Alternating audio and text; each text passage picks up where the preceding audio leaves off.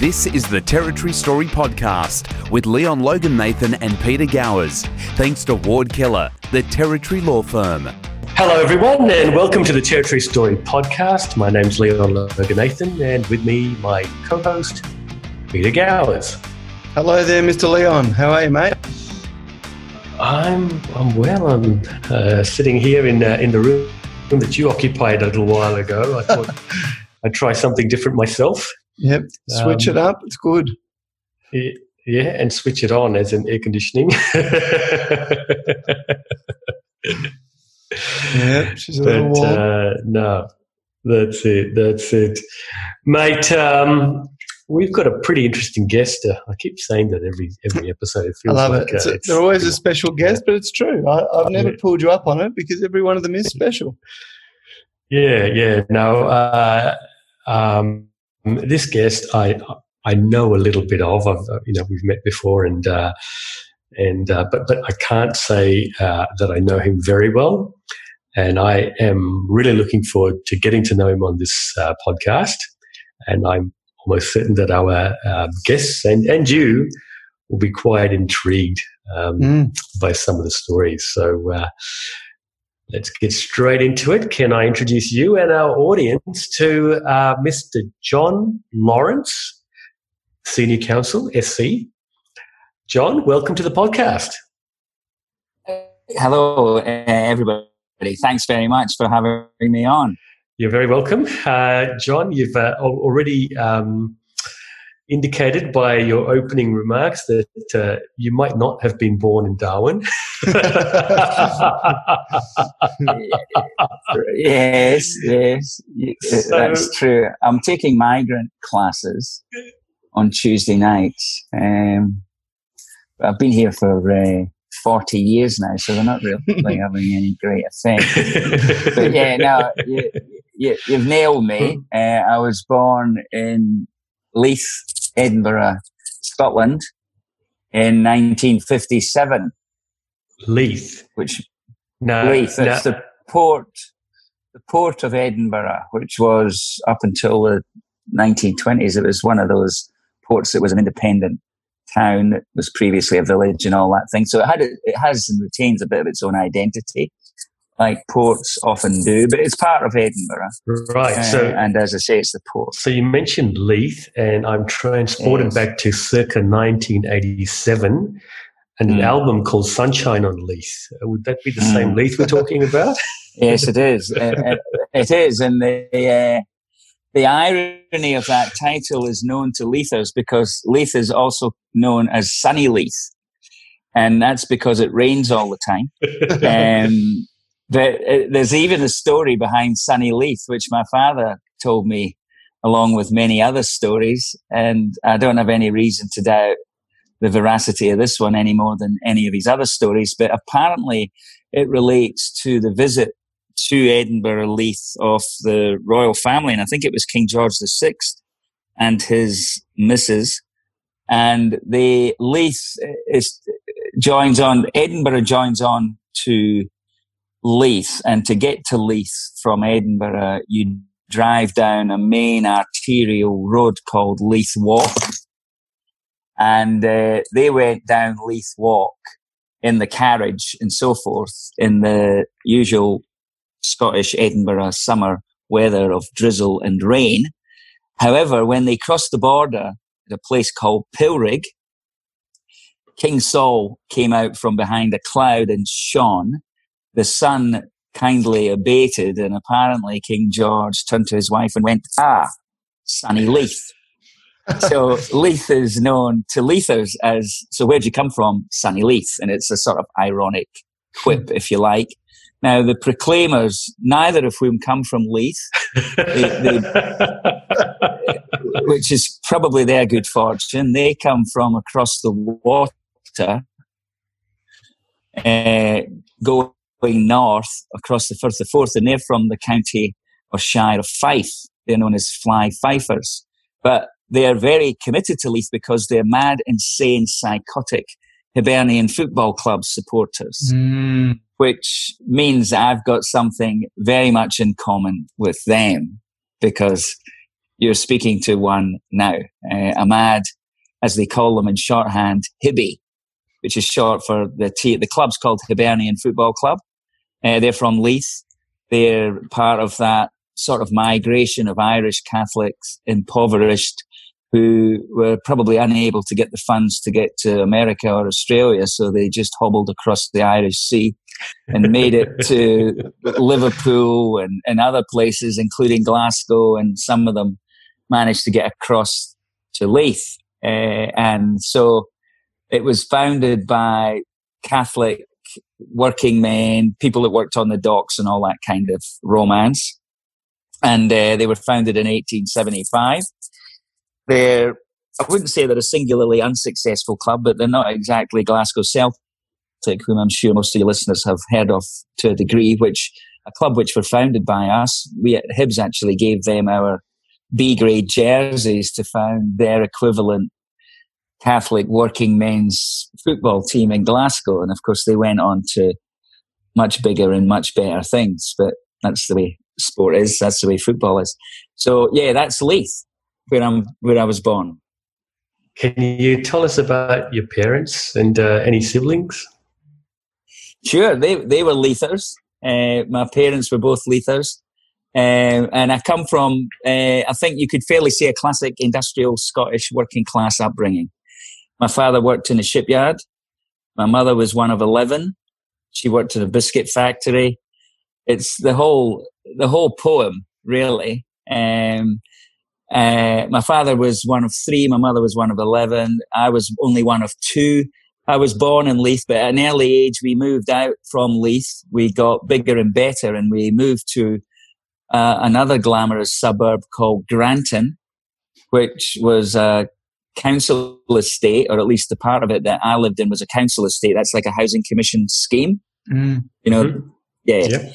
Uh, and it was a t- tenement, uh, and that was much better than the sort of really pretty deprived uh, flat or whatever we were living in in Leith, which I can really not remember. And um, so that was brought up there in Granton. That's famous again um, for another artist, not uh, the Proclaimers, but another great Hibs supporter, and and not Andy Murray, the tennis player, which we can return to if you wish, we, and we will, we must.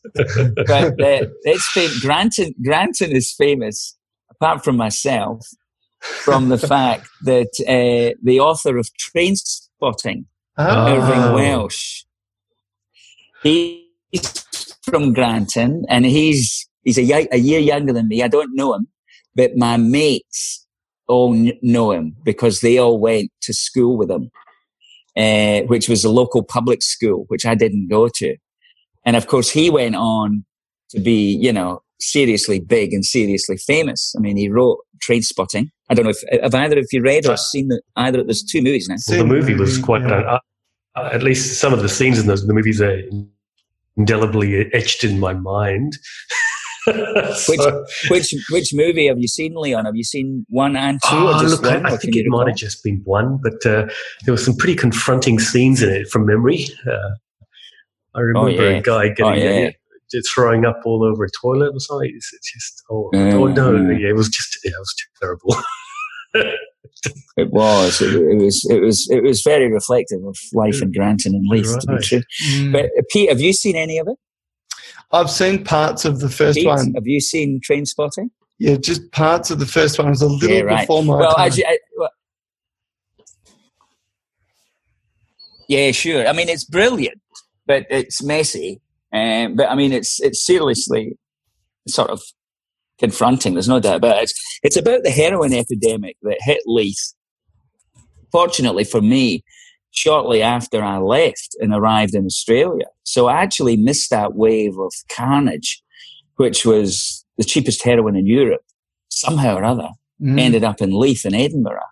And what happened there was that, as I said earlier, Leith was very much a sort of working class traditional uh, type area where people drank far too much alcohol, smoked tobacco like nobody's business, didn't really do uh, cannabis, which came in the form of hashish from North Africa.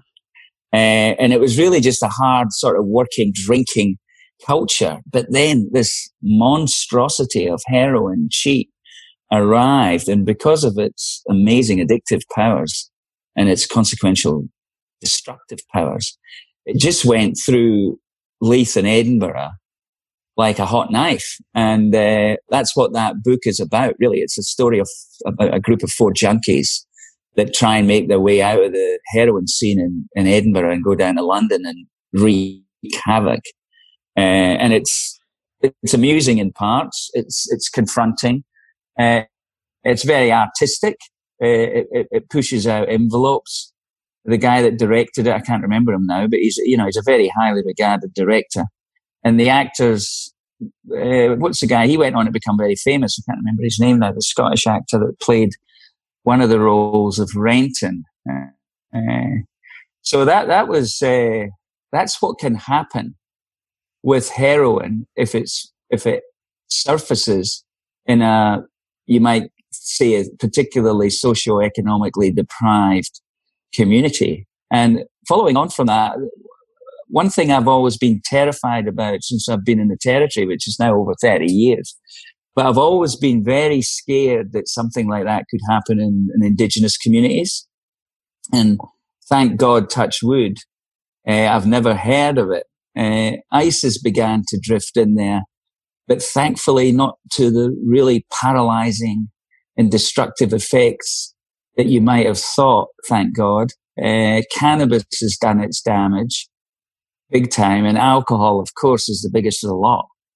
But heroin, uh, thank God, as I say, hasn't done it. And you just sort of walk around with bated breath all the time if you know about how it can do people in like it did there. Mm. Well, we, we, we should talk about Indigenous communities. I think if if if we can at some point in time, um, because uh, sure. I know you've, you've, had some involvement uh, mm. with that. But uh, look, uh, you yeah. said you had a sibling. Is that a brother or a sister? Yeah, I've got a big sister mm-hmm. um, who's still over there, um, married with a couple of kids. They're all grown up, of course. Uh, my sister's older than me.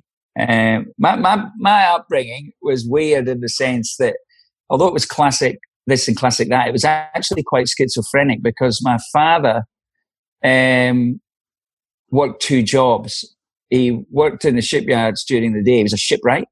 So he was a carpenter. So he was, he was a skilled tradesman. His father worked in the shipyards. He was a welder, boiler maker. And that was rough and tough and all of that. And uh, he got a job at night calling bingo numbers in a bingo hall in regional Scotland. Wow. He was a bit of a he was a bit of a showman he was a bit of a showman, my dad. He was a bit of a, literally a song and dance man. He was a great singer. He, he was a bit of a muso and he was a bit of an entertainer. And, uh, he, he did this seriously crap job of calling bingo numbers solely to get money in order to get me into a fee paying school, mm. which succeeded. And, uh, I was the only kid on the block and as I mentioned all my mates earlier, I, I touched on my mates earlier, they went to school with Irvine Welsh. And my sister went to that school. And all my mates that I ran with in the street, they all went to the same secondary school. It's called Ainslie Park Secondary School. And it was rough. And, um, but my old man, uh, did what you, what you can do for your kids, uh, if you're lucky and he managed to get me into a fabulous school from the age of five. I went to a school called George Heriot's School for Boys, and it was uh, a serious, seriously excellent, high quality, high standard Scottish. And I stress Scottish because Scotland has their own education system. It's quite different as it does with its legal system from England. Uh, and so it was a very high grade school in Edinburgh, an ancient school. It was built in something like 1628. So it was actually wow. built. Yeah, it was actually built about. it, well, I'll, I'll, come to that because it, it, was built 150 years or more before the first fleet uh, came came over here and disturbed the peace, so to speak. Um, but it's it's interesting you say Hogwarts because it's exactly it's exactly that. It is actually the model for Hogwarts mm. because J.K. Rowling wrote the series of novels. What are they called? Harry Potter. Mm. She wrote all those novels in a cafe adjacent in Edinburgh, adjacent to the school. Is that uh, right? Yeah, yeah. It's now called uh, Harry Potter Cafe, needless to say, and it's walking distance from my school. I walk past it. I walk past that premises every day in life. Um, but of course, she did all this after I'd left the school, uh, and she wasn't from Edinburgh. She's English, but she was living up in England. Uh, sorry, in Edinburgh, and struggling to be a writer. And she saw that school, which if, if you do yourself a favor and Google it, you can see the building. The architecture is absolutely stunning. And it's, it's not dissimilar to what's portrayed in the Harry Potter stuff. I had, I had classrooms in turrets. My mm-hmm. history and English class were in a turret. Uh, so it's, it's all of that and more. Um, but again, and, and I went there from the age of five. I went right through the primary school and then right into the secondary school. So I only went to one school. Uh, there was no girl, girls at the school. It's by aid now, I should add, but not in my day. Uh, so I, that was a, so that that was a schizophrenia for me, if you like, because I would go to school. I'd get two buses to school. I'd have to, I wore a school uniform, um, you know, which was the full full battle dress, hmm. cap, blazer, jersey, shirt, tie, shoes, shiny black shoes. And I used to get reception committees uh, waiting for me from the, the lads in the street.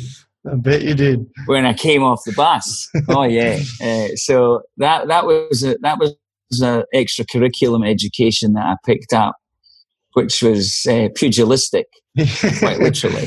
Street fighter. Um, but you, you, you bet. But uh, so I had this life where I lived with all my mates in the street. We were all my mates, and they still are. They, they, they're still near and dear friends. There's only a few left, I guess, but they're still there. Um, and then I met uh, a different class of Edinburgh people who were the middle class throughout my education, and I became great friends with them as well.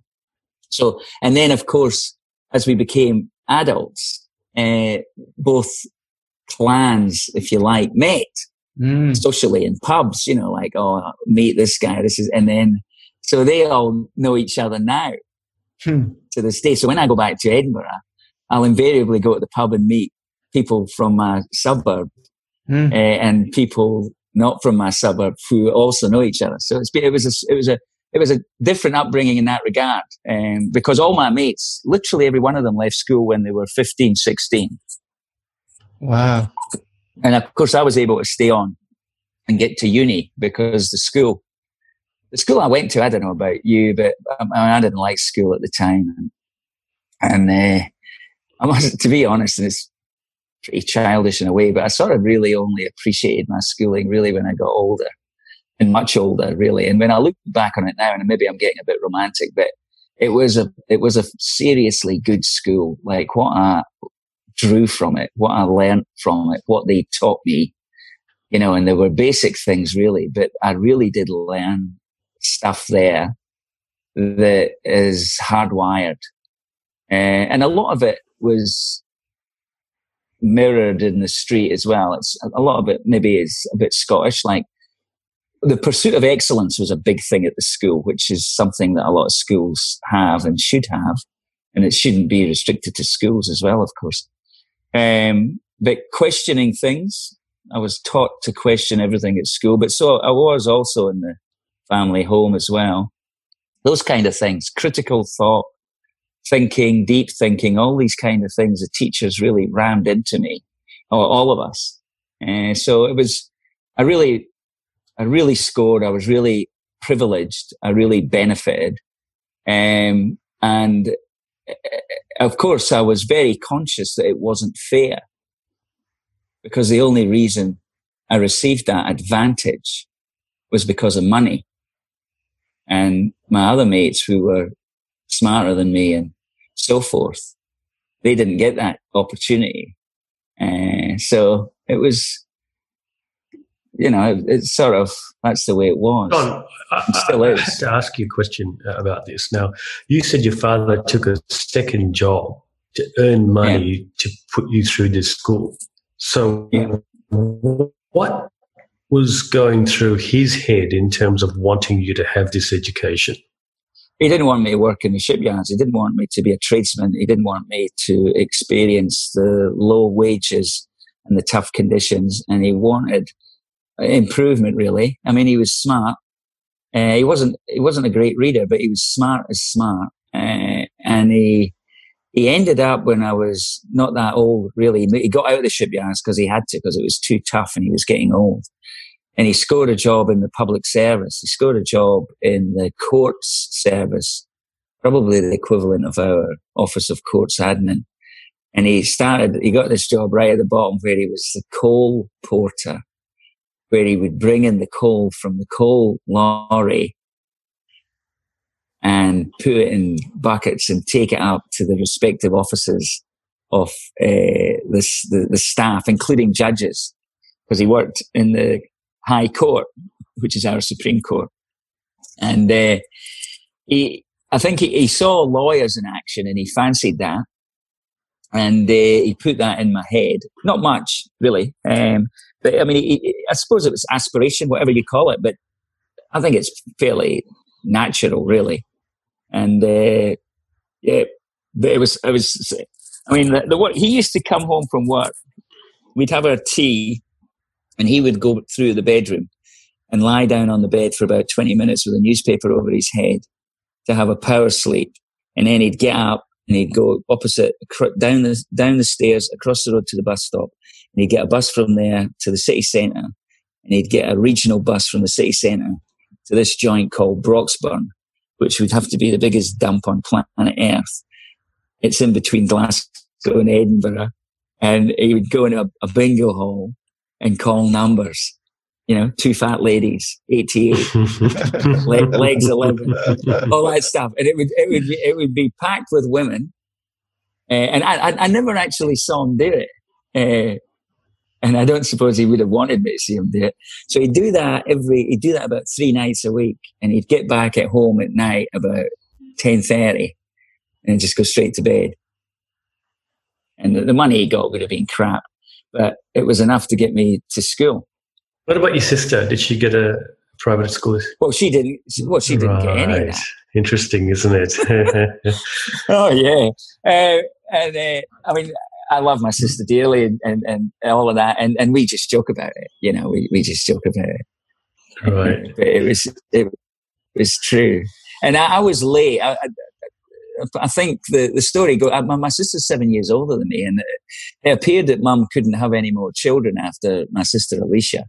And then all of a sudden, seven years later, I emerged and uh, that maybe added to the luster.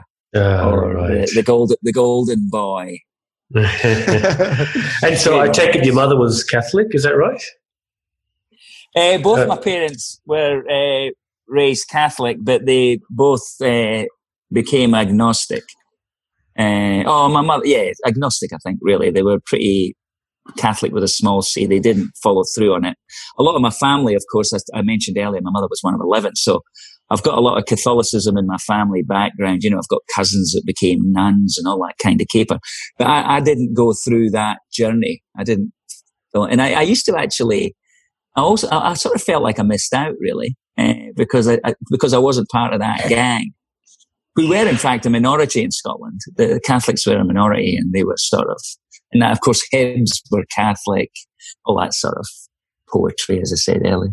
Yes, so I wasn't really brought up in a religious way at all. My, neither of my parents were religious.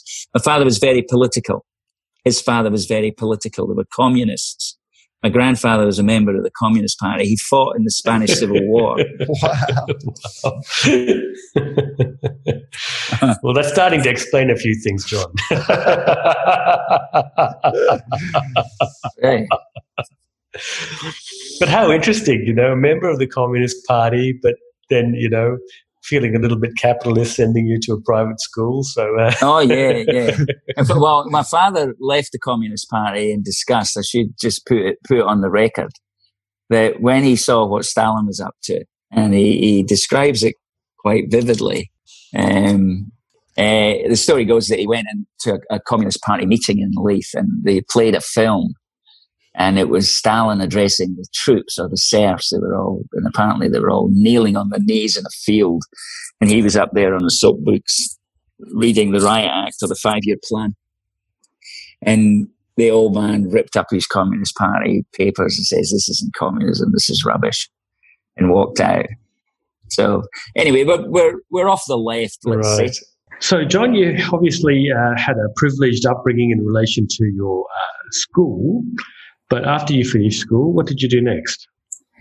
Well, I was lucky enough to get enough grades to get into university, um, which was the, the plan. And uh, I, I, was, uh, needless to say, I guess, I, I loved reading. Uh, I was always an avid reader since I was a kid. I was one of those, and there's lots of kids like that. Yeah. Uh, any wonder? Reading's a wonderful thing to do uh, and you're blessed if you enjoy it. Uh, so I used to literally loiter in libraries. but uh, so I, I, I, wasn't particularly bright at school. Uh, I had to work, uh, and I didn't work because I liked to play. So I, I, was a crammer. You know, I, I knew what I needed to get, and I'd cram and got sufficient to get a fairly wide choice. And my, my, my preference was arts and humanities, English, uh, philosophy, politics. And it's the only time my old man uh, really put any, I wouldn't even say pressure, to be honest, but I'll never forget it though. He, he says, What are you doing for university? And I says, Oh, listen, I've got here, there's five choices. And I've got this university, university. And I went I was going to good universities in England and in Scotland to read for, in the main, I think a Bachelor of Arts in, as I say, the humanities, whether it was philosophy or English, which was my sort of love. And uh, he says, Oh, listen, I, have never really asked anything of you, but I really think you should uh, do law. Uh, and that was about it, you know. And uh, and it was because he had put me through school, obviously, uh, and he realised that law was a job, whereas English and philosophy wasn't. And mm. you know, he, had been around the block, and uh, he, he, knew that he, he wanted me to not only get a good job, but well, get a job and get a good job, like a profession, not have to. Uh, work as hard as he did for the rewards that he received. So and that was so cool. It wasn't funny. I, I just went, you're on, no dramas. Didn't bat an eyelid and put in as my last choice uh, law at the University of Strathclyde in Glasgow. And uh, that's where I went. And so I didn't not, have a uh, qualm at all. Why not uh, University of Edinburgh, where you where you were living? Um, I didn't. I wanted to move away from Edinburgh. I thought that would be clever. Although it's, I mean, you know what it's like. I mean, you're of similar vintage to me, but you know, like when you, when I was 18, it was time to go. You know, you didn't live with your parents. Mm. It's amazing what goes on now, really, to me. you, you, just, no, you, you flew the coop. And, uh, so I was going to go, uh, and I, I, I don't know. Actually, to be honest, I can't really remember if there was anything particularly specific in, in Strathclyde. Um, it was a new university and it had a good name. The law school had a good name. It was a bit, it was a bit different to your traditional jazz because law faculties are invariably fairly conservative, at least then. And I, I, I thought Glasgow, why not? Um, and, and believe me, going from Edinburgh, including Leith to Glasgow, it was the equivalent of going to Uruguay. Really? Oh yeah. Uh, why is that? Oh, because oh, it was such a different joint. Uh, I mean, I'm exaggerating, but you get mm. the point. Uh, but, but I mean, how far is uh, Glasgow from Edinburgh? You can spit it. it's forty minutes on. It's forty minutes on the train. It's a decent about 20, 20 light years. What, uh, ahead or behind? oh, ahead, ahead, I think, really. Glasgow was certainly back then, Glasgow had a, a reputation of being big, ugly, violent, and wait for it, friendly, which often goes together. Yeah. Because it was a very substantially run down, heavily industrial, working class uh, metropolis. And it was a metro- it is a metropolis. It's a million plus. Edinburgh is half a million. Mm. So there's the difference. Uh, and Glasgow's, you know, it's it's coal, it's steel, it's shipyards, it's the labour movement, it's the it's Celtic, it's Rangers, it's razor gangs. English it's, is a second language. English is a, English is a non-language. uh, you know, so it had that reputation, and it was deserved and well earned, probably. I mean, they used to have in Glasgow uh, graffiti on the streets and housing estates, which was C O D Y. They'd paint up on the edge of a, a, housing estate, say Easterhouse. That was a famous one. And uh, C O D Y is an acronym for Come On, Die Young. Wow. you know, so it, it, had all of that. And, and look, it didn't let me down. Um, there was that, and it was really friendly. I loved it. I lived in Glasgow for four years, and I really dug it. Uh, Sorry, so you lived in Glasgow, even though it was really an hour commute each way. Yeah, yeah. And uh, I'd go home on the weekend and raid my mum's kitchen. like any self-respecting uni student. That's right. Uh, I'd raid it on the way out as well and fill my bags up with sugar and tea bags because you didn't you didn't really you just sort of lived on. I think I lived on porridge, beer, and curry. there was there was great Indian. Uh, there's a really large Indian population in Glasgow, and so there's brilliant uh, Indian restaurants. And I, I, I, I, sort of swear to this day, but it's nostalgia, no doubt, that the best Indian restaurant still that I've ever been in is the Kohinoor in uh, Gibson Street in Glasgow, which is just around the corner from where we live. Wow. And uh, so it was Indian curry, beer, coffee, porridge, beer, and beer, and the odd lecture. It was all a bit like that, but I mean that's what. Yeah, I'll, I'll tell you a laugh. When we were, I was living in a shared house in the first year that I was there with all these guys that I just met, and there was uh, an English. There's two English guys I was with, uh, and a couple of Scottish guys. And this English guy had been thrown out of the University of Stirling uh, because he had just kept failing all his exams. And he managed to get into the University of Strathclyde to study his first love, which was his excuse for failing his earlier degree, which was something like English. But his first love was mathematics and he was a real mathematician. This guy, Jeff, Jeff Coles, and he, I, I shared the room with him, and he, like, the whole room was covered in sheets of paper with equations and algorithms and mm-hmm. and all that calculus and madness, and none of which I could, you know, I couldn't relate to at all. But this guy was the real deal, and he was a real laugh as well. Like he was a he wasn't an absent-minded professor at all. He loved to drink beer, smoke tobacco, chase girls, you know, the whole thing uh, which is why he got thrown out of the first university. uh, but anyway, this guy was a mad punter, as you'd probably expect. And of course, he reckoned he could work out the system because he was a mathematician. And uh, he couldn't, and he didn't. But one halcyon day, and it was early in the piece, we had just got to know each other. And we were carrying this guy because he didn't get a grant. In those days, all students got a grant. So you don't, not only didn't you get a loan, you actually got money to go to the wow. university. It was a bit of a pittance, but it was still not bad. You used to supplement it with working in the holidays. But this guy, because he had been bombed out, he had no grant. So we carried him. He didn't have any money. So when we went to the pub, when we went to the Indian, we just paid for his beer and that was okay. So one day he goes up and he, he pulls off a trifecta and he won a thousand quid, which was a fortune in 1975. Mm-hmm. And he came back and he says, here we go. Uh, let's go. So we went out on the town, as you can imagine. We went into this fancy restaurant, which we wouldn't even dream of looking at before this event. And uh, there was four of us and we sat four blocks, 18 year old Scottish idiots in a posh restaurant. And we ordered the same thing. It was prawn cocktail, which was very exotic for the entree we all had prawn cocktail for the entree, and then we all had fillet steak uh, mm. for the mm. main course. And the waitress comes over and she says, "How was that?" And of course, in those days, like we, we, like you're sort of hungry all the time.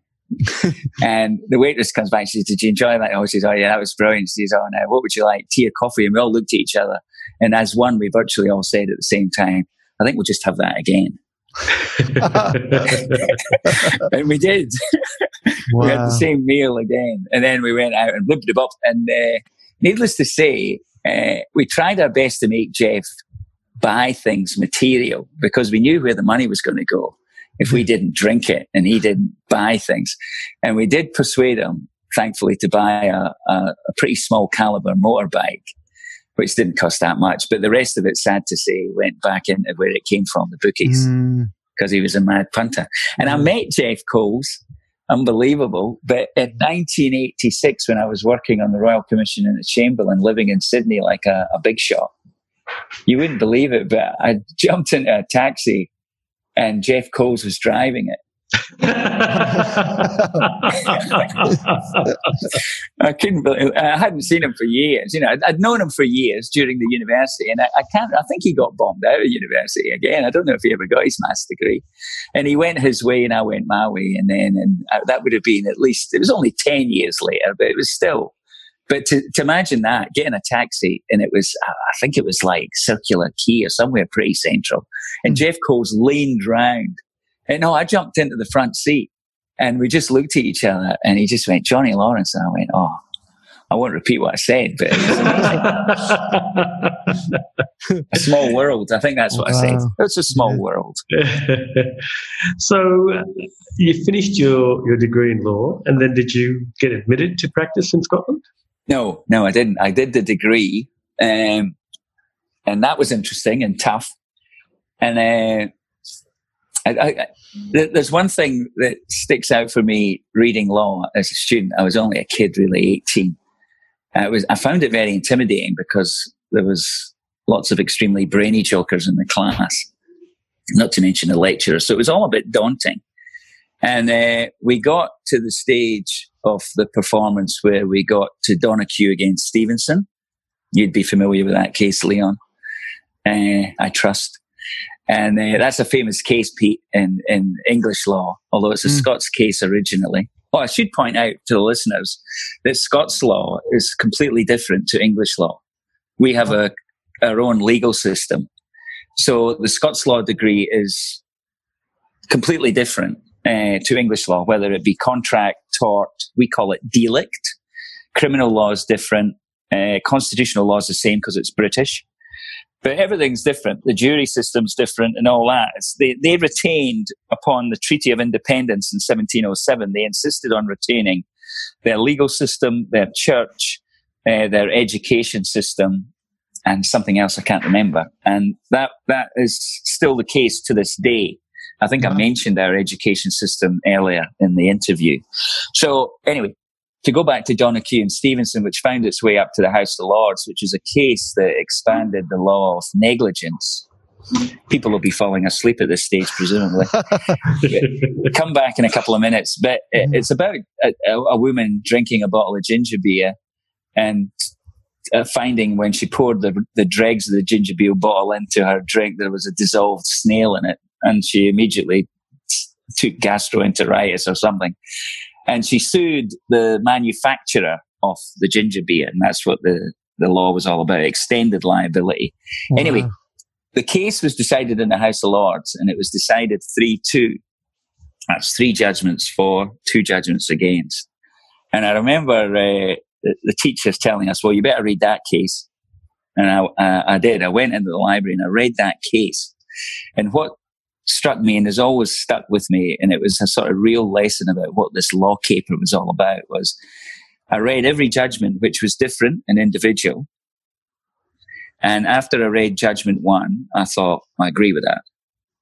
That's sound, clever, hmm. persuasive. Then I did the same with judgment two and agreed with that one. And then three, agreed with everything that one.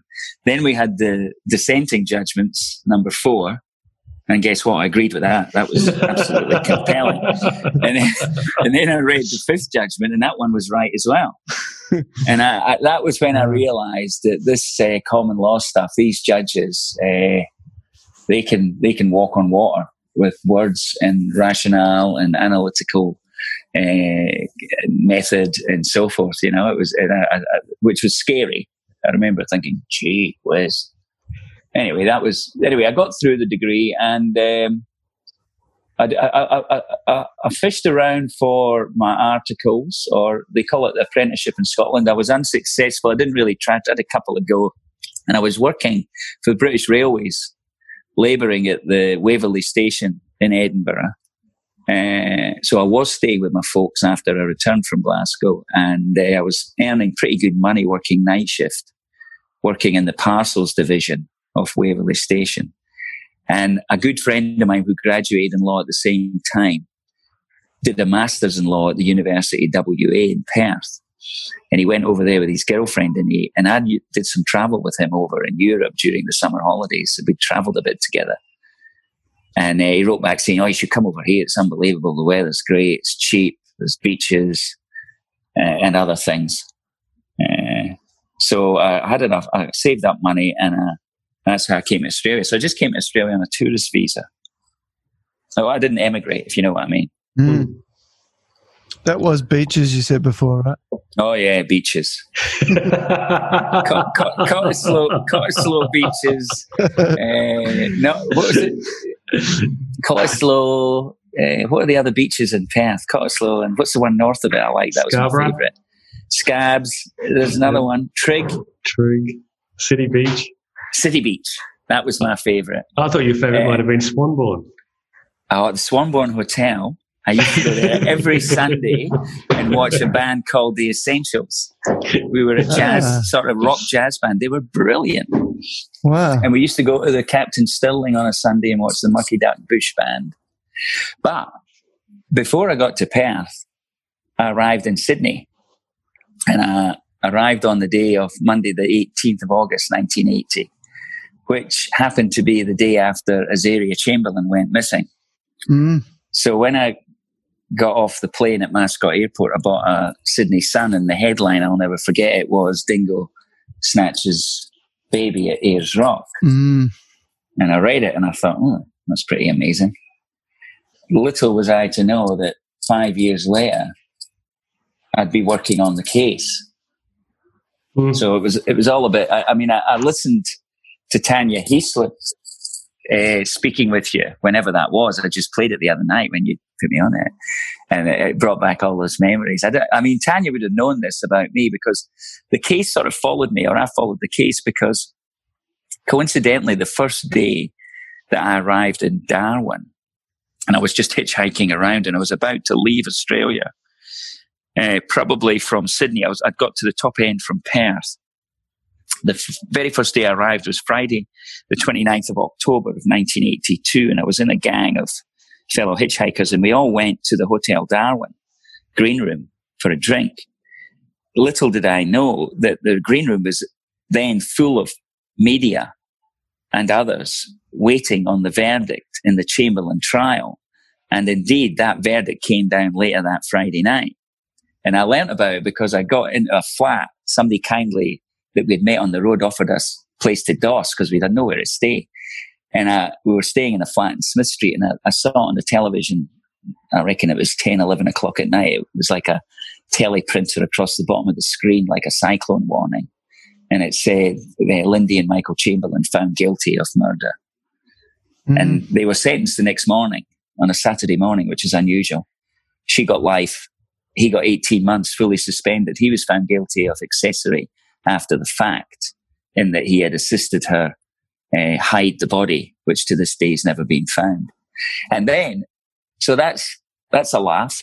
And then things happen. I get married and I go to Melbourne Uni and managed to get into Melbourne Uni and they gave me some credit for my law degree in Scotland, but I still had to do over half a degree points wise. well, that'll teach you to do a Scottish law degree. yeah. and I did that in two years. And then I got a job as an article clerk with the Department of Law up here because my girlfriend wife uh, was working up here. I met her here. And so it was always the plan to return here. So I had this job. And the very first day I got the job, which was February something, 216, uh, they found that matinee jacket. Mm. And when they found that matinee jacket, courtesy of the German falling off Ayers Rock, uh, it was actually Bob Hawke, the Prime Minister of Australia, that made the announcement. It wasn't a territory commission, it was a federal one. And he basically says, oh, we've had enough of this because there was a lot of scandal and lobbying. And, you know, she had done three years and she had lost both her appeals, but narrowly. She lost her federal court appeal 2 1 and she lost her high court appeal 4 3. Um, and there was a growing movement of people that thought that her conviction was unsafe because of the evidence and other stuff. So Bob Hawke says enough's enough because the, the significance of the matinee jacket was that it was at a place where it was a dingo lair. Mm. And so it was consistent with the story of a dingo doing the business. So anyway, he established the Royal Commission of Inquiry, and uh, I was working as an article clerk in the Public Trustee's office with uh, John Flynn as my boss, and I was breaking and ruining everything I put my hands on, as far as trying to draw up people's wills. And somehow or other, I befriended Tanya and I managed to get my foot in the door with a, a one week project to help her team on the Royal Commission, which turned into the rest of my articles was working on that Royal Commission. And I flew down to Sydney and was on the greatest show on earth, watching that Royal Commission with Tanya doing yeah. all the work. Gosh and it's been downhill ever since. That's what she said, actually. well, how could it be otherwise? Yeah, that's right. I mean, this was the greatest show on earth. Yeah, it really was. It was a platinum bar table. I mean, the, the Chester Porter QC was counsel assisting, who was just like a living legend of the Australian bar. Ian Barker QC, John Winneke QC, all people that went mm. on. John, Ian Barker's still alive, and John Winneke's passed away recently. He went on to become the president of the Court of Appeal. Uh, Trevor Morling was a federal court judge. He was the commissioner. It was just ridiculous. Ken Crispin was a junior to John Winneke. He went on to become a judge. And we just, well, when we could, we just sat back and watched this amazing show. Uh, John, so there, it, it, still fascinates me to this day that uh, everybody's still got an opinion on this. You mm. obviously saw saw more than most others on the planet. What's yeah. your gut feel? Did she do it or did she not do it? Well, I never fancied it from the beginning, right. from the very first newspaper article. Mm. And then I watched the case unfold. And what happened was, what made this case so extraordinary? There was lots of things that made it extraordinary, but one of the main things for me was it was a witch hunt. Mm. And it became a witch hunt because poor Lindy Alice Lynn Chamberlain uh, behaved inappropriately yeah. almost at every opportunity. Mm. Poor women just couldn't put a step right. And some people are like that, you know, we're not all that cool. And she certainly wasn't. And she wasn't stupid or anything, but she just was, she just kept putting her foot in things. And her behavior was odd and her behavior was strange. And one and one becomes three, and then it becomes seven. And then people start talking about Azaria meant sacrifice in the wilderness. Mm. And before you know it, uh, it's a witch hunt, and the media are pouring petrol all over it. And what I what hit me about this case genuinely was that when I was at school, I read a very famous novel called The Outsider by Albert Camus, French writer, existentialist. And I don't know if either of you have read that book or are familiar with it. Are you? No, I'm not. It's, it's well, not my top 10. well, it, it, should be. It should be. It's, it's an absolute classic. And it's about a, a young guy who behaves in a similar fashion in uh, a small town in Algiers. And he basically commits a homicide um, event in the in the in the book. But the book describes that he was sort of young, dilettante, no few friends, had a had a casual girlfriend, and then his mother dies, and he goes and attends his mother's funeral, and he doesn't show any emotion about the fact that his mother's dead, and he sits up during the night at the wake, smoking cigarettes, looking normal, act, acting not like people were expecting, blah blah blah, and then to cut a long story short, he, he finds himself accidentally in the possession of a pistol. Something really stupid happens and somebody hands him a gun. He gets this gun and then he's walking along the beach with it and it's really hot. And a young Arab sort of terrorist comes up to him and confronts him and attacks him with a knife. And so he pulls out the gun and shoots him dead. So it's a self-defense case, you might think. Mm. Uh, and he's, he's prosecuted for it. And the prosecutor uses the fact that he didn't cry at his mother's funeral. Uh wow. to persuade the court to find him guilty. And he is found guilty and he's executed. So when Lindy Chamberlain is unraveling in front of me, I just kept thinking of the outsider. And I, I was thinking, this woman's digging yeah. a grave. So I didn't fancy it uh, in that regard. But at the same time, you know, the, the other thing I didn't fancy about it was having a Scots law degree. There, another significant difference in, between Scottish law and English law in the law of evidence is that you cannot be charged in Scotland of a crime unless there is corroboration of real evidence. In other words, you cannot be charged on a purely circumstantial evidence case, which you can in England and Australia. And of course, Chamberlain was a circumstantial evidence case. There was no body, there was no motive, there was no admissions, mm. uh, there was no weapon. It was just a combination of circumstantial evidence which made it compelling on the Crown's case that she killed the child. Mm. And uh, it used to strike me as that she may not have, I'm not saying she wouldn't have been charged in Scotland, but the authorities would have looked at it with a different pair of glasses. Yeah. So that affected me. So I looked at it with Scottish glasses as well and thought, oh. So I wasn't really keen on it, but I, I think I was open enough. And then I was on the prosecution team in the Royal Commission. So I analysed all the evidence. I read everything, all the all the statements, all the coronials, all the trial, all the appeals, and um, for what it's worth, I thought she should never have been found guilty on mm. the evidence at the trial, mm. uh, and so did everybody, really, apart from the jury. Well, I think Tanya said uh, when we were talking to her that it really was Australia's first trial by media and yeah. I think to this day, a lot of people think that you, you, you know, you hit the nail on the head. Everybody just thought, well, you can't behave like that. She must be guilty. And mm. she was just an awkward, you know, yeah, awkward most situations, and, and that exacerbated things. Yeah. One of the things think, uh, go ahead. No, go on, go on, Liam. Do you think? Do you think her uh, her religion, that being a Seventh Day Adventist, had anything to do with her demeanor? Oh, I couldn't say. Uh, it had it, it had a lot to do with the prejudice that she was she suffered under. Right. Because people jumped on mm. the fact that she was a Seventh Day Adventist equals weirdo equals killer. well, that's how the equation works. When yeah, when you've got a witch hunt, you, you, I mean, you can add up things very quickly, and then mm. you're you're on a stake. That's that's you know that's what the law is all about. That's mm. what the mm. rule of law is all about is stopping that and preventing that, which is why we have all these enshrined protections and safeguards that people these days are getting a bit sick and tired of. But let me remind you that they're there for good reason. They're there to prevent witch hunts. They're there to prevent populists having their day and then finding out it was wrong.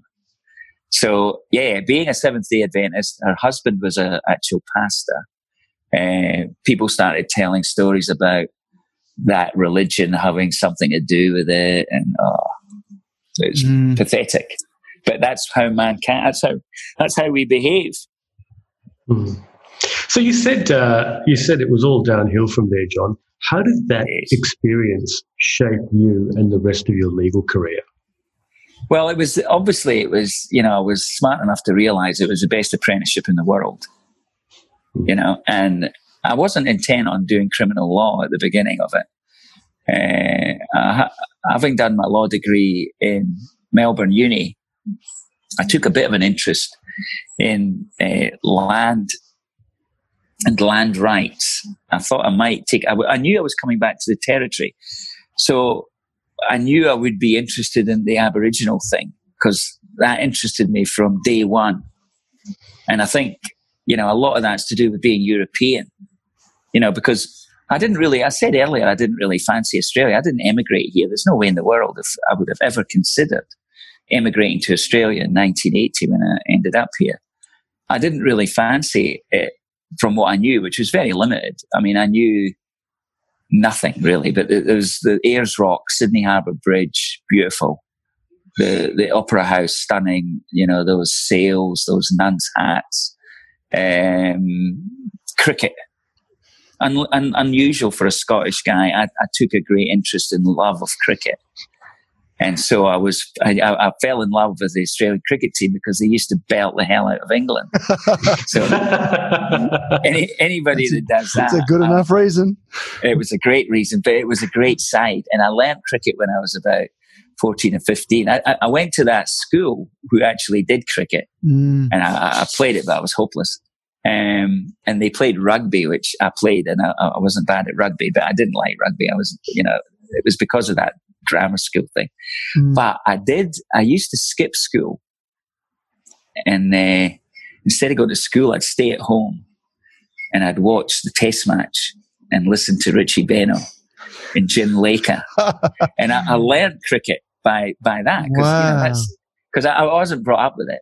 And, and it was really weird for a Scottish guy to take an interest in it. But after a while, I really did learn it and appreciate it and loved it. And I loved Ian Chappell. I love Dennis Lillee, Jeff Thomson, mm. uh, all of that stuff. So that, that was one thing I liked about Australia. But apart from that, not much. Uh, so you were asking me about how it shaped uh, my my career in the law. I don't know how I got back to Australia. Um, help me, Leon. Well, I mean, you uh, obviously uh, finished up there. You came, you, you, know, you're working in the territory. You were interested. Yeah, in oh yeah, I was matters. interested in. I was interested in Aborigines. That was the other point. Of, what the only thing that I did notice about Australia, apart from bridges and cricket, hmm. was this Aboriginal thing. You know, because you learn that at school when you're a kid. Like that, there's this ancient civilization of people that lived on this continent for like forever that were disturbed by Captain Cook and all these merry men and the English the, again. The, yeah, oh, there was a few Scots there. Let's not let's be honest. let's not blame the English for everything. But you know, but, and I, I, knew nothing about Aborigines, obviously. But I, I, I think I was like most people intrigued that uh, this was a civilization older than any other. Uh, and then, of course, you learn about what happened to them. Uh, so that that interested me, and once I was in the territory, my wife was an ESL teacher. She was from Melbourne, but she came up here as a young woman and worked for three years and lived over on Melville Island on Snake Bay. Mm. So when I met her and we had a relationship, she was teaching me stuff about Tiwis and Aboriginals. Wow. And I was all ears. I was interested. You know, I wanted to. Mm. So I think I knew as a lawyer that I would go into that area because it was interesting. And it, but I think I was more inclined to go into land rights for no great reason. But then once I saw the greatest show on earth with Ian Barker and cross examining and all this sort of stuff, I was, mm-hmm. I, I, I, luckily scored a job. Prosecutions offered me a job where Tanya was working. So I worked there for five years. What, you, what, what was this period, John? Well, that was from, I got admitted in 87. Right. So from 87 to 92, I worked as a Crown prosecutor, um, which was a wide array. I mean, you know what the territory's like now, but even then it was even more incredible to expose you and give you experiences that were beyond your wildest. And I mm-hmm. mean, I ended up, I was prosecuting murder trials within five years. Um, and I thoroughly enjoyed it. It was very challenging and interesting and all of that. And then, then I went to where I knew I was always going to go by this stage because I'd seen the lie of the land and I knew I was going to Aboriginal legal aid because that's what I wanted to do. That's what I, that was, that was a given. And I went there for five years. I was solicitor in charge there. uh, from 97, no, 92 to 97. Mm-hmm. And that was amazing. Uh, defending murder trials. I, you know, I defended eight women charged with murder. Hmm. Oh. In the five years I was there, I was just looking at it uh, last night to try and get my head around what I was going to say. But I went through them all, and some of them, one of them went to the High Court of Australia. So the exposure was amazing. The experience was amazing. It was, you know, it was eye opening, gobsmacking, you name it. Um, but, and it was, it's tragic and it's bad and it's nowhere near good enough. And really the point that has to be made 30 years later is it's worse now. Wow. Significantly worse now than it was when I was there. Mm. And, why is that? why is that, John? Why? Hmm. Well, everything's worse. okay. But, but, but well, why, is, why everything is worse? Well, there are a lot of reasons, Leon. You know, there are a lot of reasons uh, why the world is, in my opinion, currently in a state of collapse. I mean, mm I'm not talking about a gradual 30 year descent. I'm talking about a gradual descent. Uh, and then in the last five to 10 years, fasten your seatbelts. Don't bother fastening your seatbelts. It's all over. Mm And that's my view. And in the last five years, the legal system that I've worked in my entire life uh, to a large degree representing Aboriginal people who constitute 80% of this legal system. My opinion now is it's not fit for purpose. It's a wreck. Uh, and it's, it's became that in my life. I've witnessed it. I've bore witness to uh, chronic deterioration in the standards and the efficacy and you name it. Due process uh, in the territories, two words. You, d- you don't see much due process in this jurisdiction anymore. And that's terrible. And, and it's one of the reasons why we have an ever increasing Aboriginal imprisonment rate. I mean, it was outrageous 25, 27 years ago when they called the Royal Commission into deaths in custody. It's now double what it was then, despite the fact that we uncovered it uh, made 300 odd recommendations, and yet 20 odd years later, it's double, it's worse. Mm. And it's across the board. So it's, uh, that's, that's, uh, I mean, you've asked me why. One of the things that I noticed almost early on from having been in the Halcyon Royal Commission is I noticed that to my surprise, instead of improving, which is what I assumed an institution like the law was duty bound to do, instead of improving, it didn't. And in fact, then I started noticing it was doing the opposite. Not much, but slightly. And those things continued in a, in a drift rather than a descent. But it continued. And uh, look, a lot of it is to do, a lot of it lies at the usual explanation for everything, which is money, budgetary restraints. I've written an article just recently which says that jurists now are managers. They're not jurists. They, they, they run the list. It's all about efficiency and getting through it as quickly as possible, as efficiently as possible.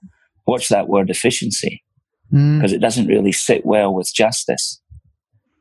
And these things have happened in our lifetime. Our generation has not just watched it, we've done it. And we've done it even by watching it. Because bystanders have a level of responsibility. You don't just have perpetrators and victims in life. You have bystanders. And bystanders have responsibility as well. Hmm. Wow. So, your your comments are, are is that is that based on your work with the the Aboriginal legal system um, and an Aboriginal incarceration? Of course, that's what it's of course, on. right? Of course, but it's not just based on the incarceration levels. What happens in modern day society, you probably noticed, is there's a lot of things that are symptoms of uh, a society that's uh, entering its last chapter, mm. which I believe is where we're at now. And I don't think we can turn this around. Mm. Um, but there's a lot of indicia. I mean, how could I, how could I put it? I mentioned the Royal Commission, the Muirhead one, which was in 89, 90, right? We, what happens is we discover things that are terrible and then we discover why they're terrible and who's responsible. But then we don't do anything about it. And what we do, all of us, and it's always been a danger for the human race, is we forget history so easily. And if you forget history, you don't do anything about anything. And, you know, philosophers have told us this forever. And I actually believe that we, we're, we're in a period now where we are surrounded by things which are palpably absurd. And we don't even appreciate the level of absurdity they are. I mean, one example that comes to mind clearly is Donald Trump as the president of the United States of America. Oh my gosh, exactly who I was thinking of as you were speaking. Uh, yeah, but I mean, that's real. And him digging in is, is, is predictable as an airplane without wings.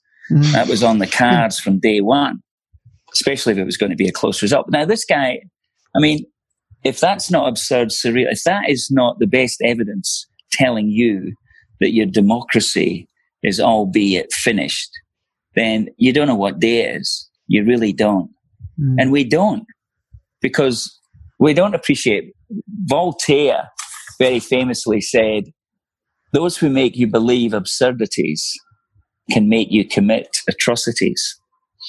Now, it's a pretty smart guy, Voltaire.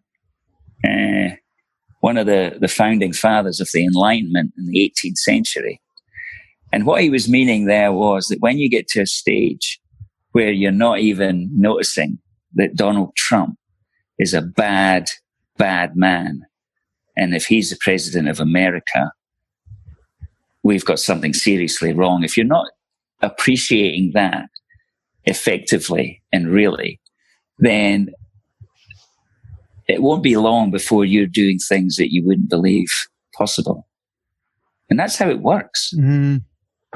Mass graves are dug, and men like you and I are standing over them with rifles. That's how we drift into tyranny. Ask any European Jewish person, ask any Jewish person, ask anybody that knows anything about European history. It's the same thing. You don't, you don't, you don't, you don't suddenly become a tyranny. Hitler was voted in. Hitler was very popular. And we know what he did. And we know that lots of people didn't have any problem with it, as well as joining in doing it. So if you don't remember history, if you don't learn from history, then it's it's too easy for us to repeat it. And I'm I'm I'm calling it out now, and I've been trying to call it out for the best part of five years. That this I'm just pointing to my own workplace, but I'm, I, I look around the world and I look around federal parliament. I look at our democracy, and as far as I'm concerned, it's got about as much in common with democracy as it should be as a bowl of soup it really does not produce representative democracy like it's supposed to. And well, why do you say we, that? Why do you say that, John? Well, representative democracy in Australia doesn't work. Democracy. Well, let me say this: What's the biggest problem in the world, Leon? Climate change. You bet. And do we know that's the biggest problem? The people of the world. Yes. We do. And th- there's not much to debate about it because 90% plus of the scientists have told us what the problem is and what's caused it, right? Okay? Mm-hmm. They've also told us how to solve it, right? So not only do we know the problem, we know how to solve it. And our prime minister waves coal in the federal parliament. That's how our democracy actually works. Our democracy is actually working to the detriment of the people that it's supposed to be serving, which is the opposite of representative democracy. mm. and that's crept up on us. Okay, we, how, how how could we? What is the excuse for us not fixing what could be the end of the planet when we uh, know how to do it? there is no excuse at all. But but let me. I, have listened to you uh, uh, talk about Aboriginal uh, the Aboriginal issues here in the territory, the uh, the Trump issue, and now federal democracy. And uh, I, I, just want to push back on some things, not necessarily because I um, I have a strong view on on any alternative uh, to what you're talking about, but I have tried really hard over the last four years in particular to try to understand why people do the things that they do. Now let's let's start with um, with federal uh, with, with federal uh, parliament and democracy and the waving of coal and all that. Mm, yeah. uh, we had we had Malcolm Turnbull on the podcast a, a few months ago. Um, I, I will declare my hand uh, as I did then. I'm a big fan um, uh, because I believe in what he was doing in relation to climate change, in relation to gay rights, and all that, uh, and amongst a myriad of other things. But the reason why he was deposed was not because of uh, democracy. It was because big business in the form of Rupert Murdoch and and the uh, media yeah. were able mm. to hold a part of his party to ransom. And that is what created the situation that we're in. I mean, the only reason Scott Morrison won the last election was because of Queensland. And why because of Queensland? Because he was against um, doing anything about climate change because it would cost jobs in Queensland. Mm. Right? Now let's pivot to the US because I hold very similar views to you, John, about Trump. But I actually don't think that is particularly helpful in, ex- in in trying to find a way forward. So um, I'm currently having a very uh, interesting conversation uh, through text with the son of um, a very, very good friend of mine yeah. who is a young immigrant to Australia. Uh, who is uh, not Caucasian, but holds some very strident views about about Trump, as in support of Trump and the and Trumpism.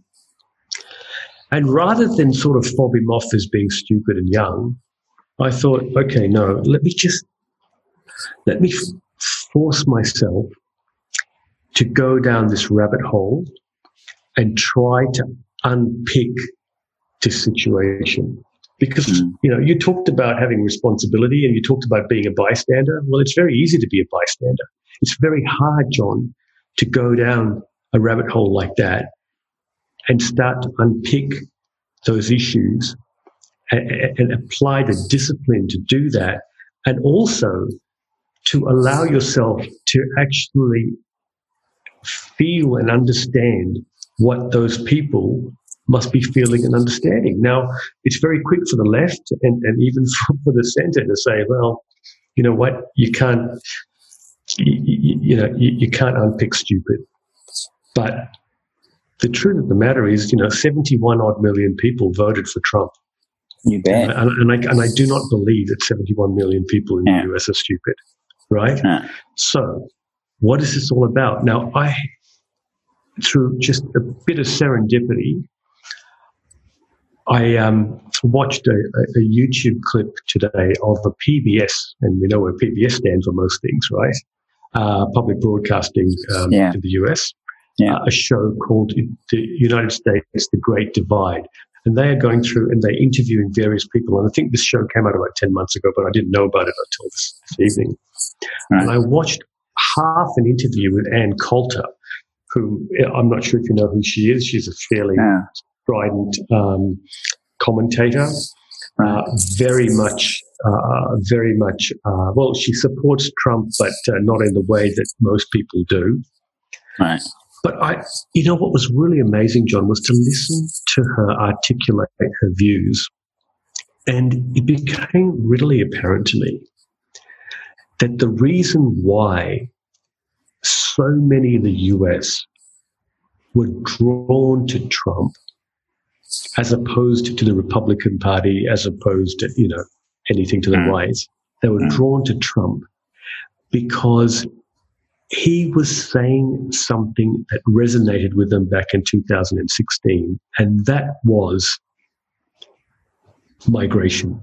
Uh, it's just um, uncontrolled migration from Mexico or through Mexico to the US.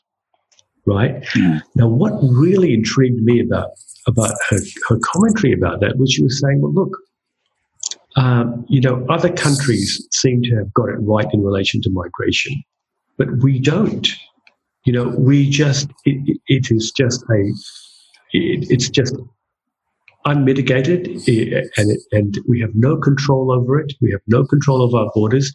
And, you know, I'm reminded of what uh, John Howard did back in 2000, you know, yeah. when, when he said what he said. And I think about our, our own migration system and how we have, uh, you know, the, the, the points-based system for uh, um, determining whether people qualify to come to Australia. Yeah. And I don't think the US does have, have anything similar to that. And so they've got this huge, you know, migration that comes through un, unchecked.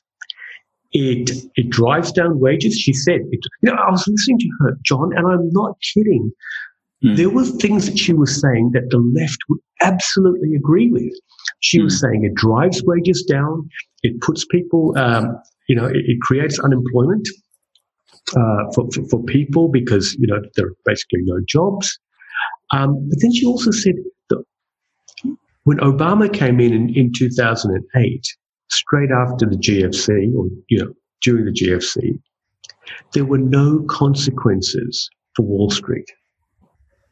Now, I can't think of a single person on the left side of politics that wouldn't agree with that. And so, yeah. what the heck, right? Mm. All of us, you know, why is it that, um, you know, um, profits are, uh, are, for the rich, but the, the losses are, nation, are, are nationalized? Mm. Yeah.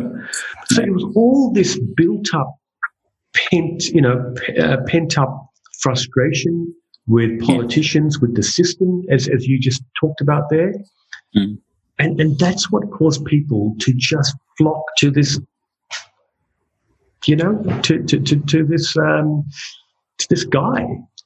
Mm. Uh, and, you know, Ann Coulter is not a stupid person by any stretch. She can see Trump for what he is. But, you know, they, they asked her a question about, um, about Trump bringing those four women that uh, that um, Bill Clinton supposedly assaulted during his time uh, to the debate right. she had with Hillary, right? And she said, "I thought it was brilliant." Because it was the day after Trump was uh, done for the for the Hollywood tapes. so I forget what they were called now. The, Is this um, when he was on the bus talking about one. grabbing women? Exactly, exactly. So yeah. the day after that, he's going into a debate and he brings in these four women. And what he was really doing there was saying, you know, the double standards of the media.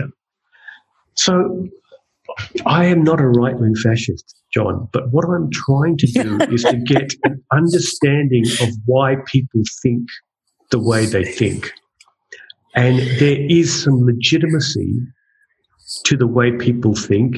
There are some serious issues with the, the, the center and the left of, of, politics, I think, that really ought to be um, a bit more scrutinized. And I think that's what's happening in the US now is this is coming under attack and it's forcing people to be a little bit more circumspect, a little bit more introspective, And I'm yeah. not sure that that's a bad thing, John, to be quite honest with you. Mm. Well, I don't know. Um, your observations, uh, I, I, agree with largely. Uh, but it doesn't detract from the point of my observation, which is that we're on the way out. I, I don't think this is a matter of uh, scrutinizing why Trump voters have voted for him. Is it because of immigration or whatever? The world has changed. And, and one of the things I think this emphasizes the point I made earlier about how we don't learn from history. Another thing is that we, we don't notice. We're all frogs in the boiling saucepan. And we've all become dead almost. We haven't noticed how we have changed as a society and as individual human beings. People are different now to what they were when I was 24, when I was 22 when I arrived here. It's a different culture. It's a different ethos. We are living in a, a boom of individualization, which is a massive, massive feature. We are generally more selfish, self-centered, uh, less compassionate, less altruistic. And we're encouraged. Our culture has encouraged that over a period of at least two generations now. And so people are different. They're not, uh, it's not 1979, it's not 89. People are different. But there are similarities with the populism of Trump and the populism of Hitler in the sense that they appeal to highly dissatisfied uh, demography, people who are uh, genuinely jacked off for good reason, whether it's because they were screwed by the Treaty of Versailles uh, back in 1919, uh, or whether they're unemployed and there's too much immigration. People are dissatisfied. People are seriously jacked off with the democratic process, which I've said, in my view, is finished. And, and, and they're jacked off with it because they know it's finished. If for no other reason, they are sick and tired of being lied to. Truth over the same period has been seriously corroded by the way our society has gone.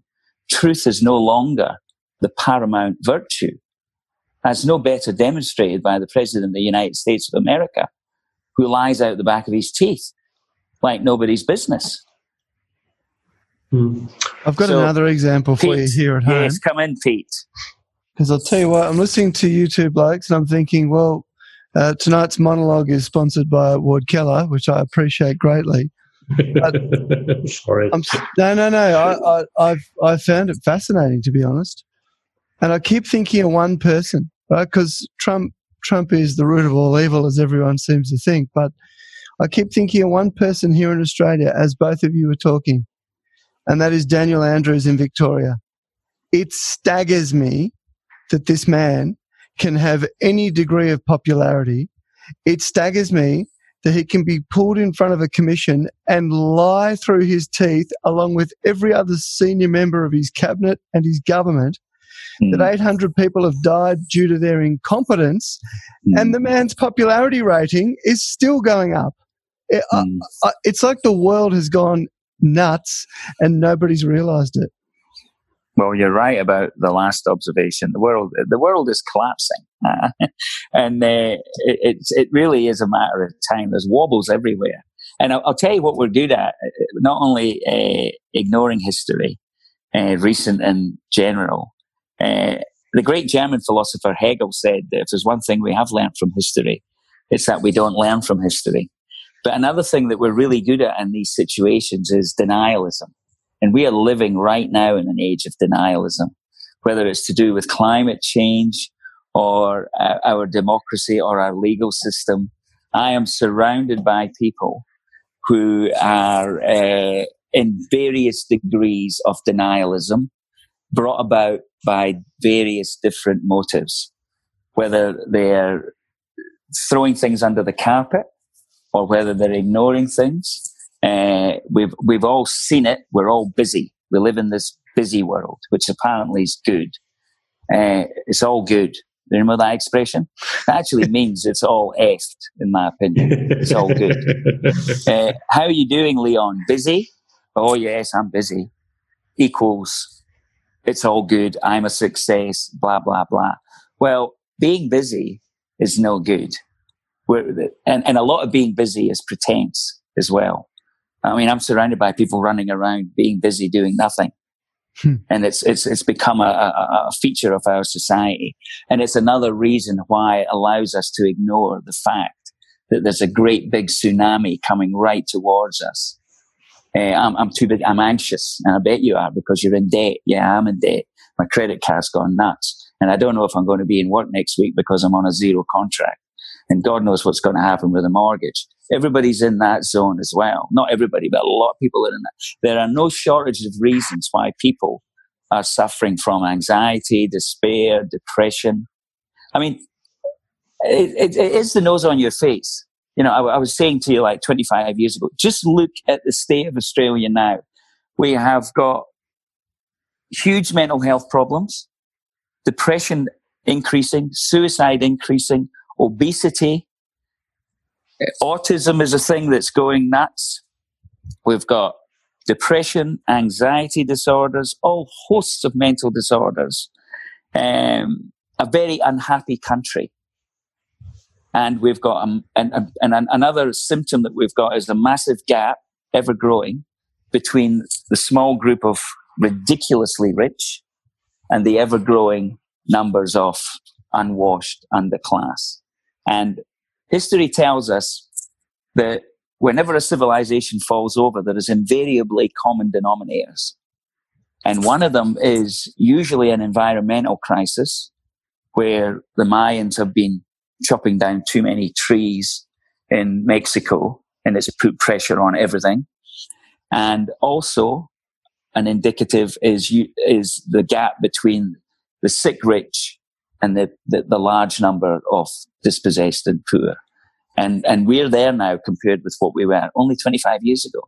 And it's astonishing it's happened in our life. I mean, it's a very exciting period of history to be in right now because it's like you've just jumped on the board and it's went from four foot to nine foot and there's rocks and sharks everywhere.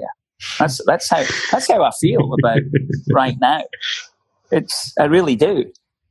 John, can I just ask you to uh, to put your, your iPad down a bit because I can't see your face anymore, and oh, I haven't sorry. been able to see it for the last little while. We're, we're not getting much expression right. out of your forehead.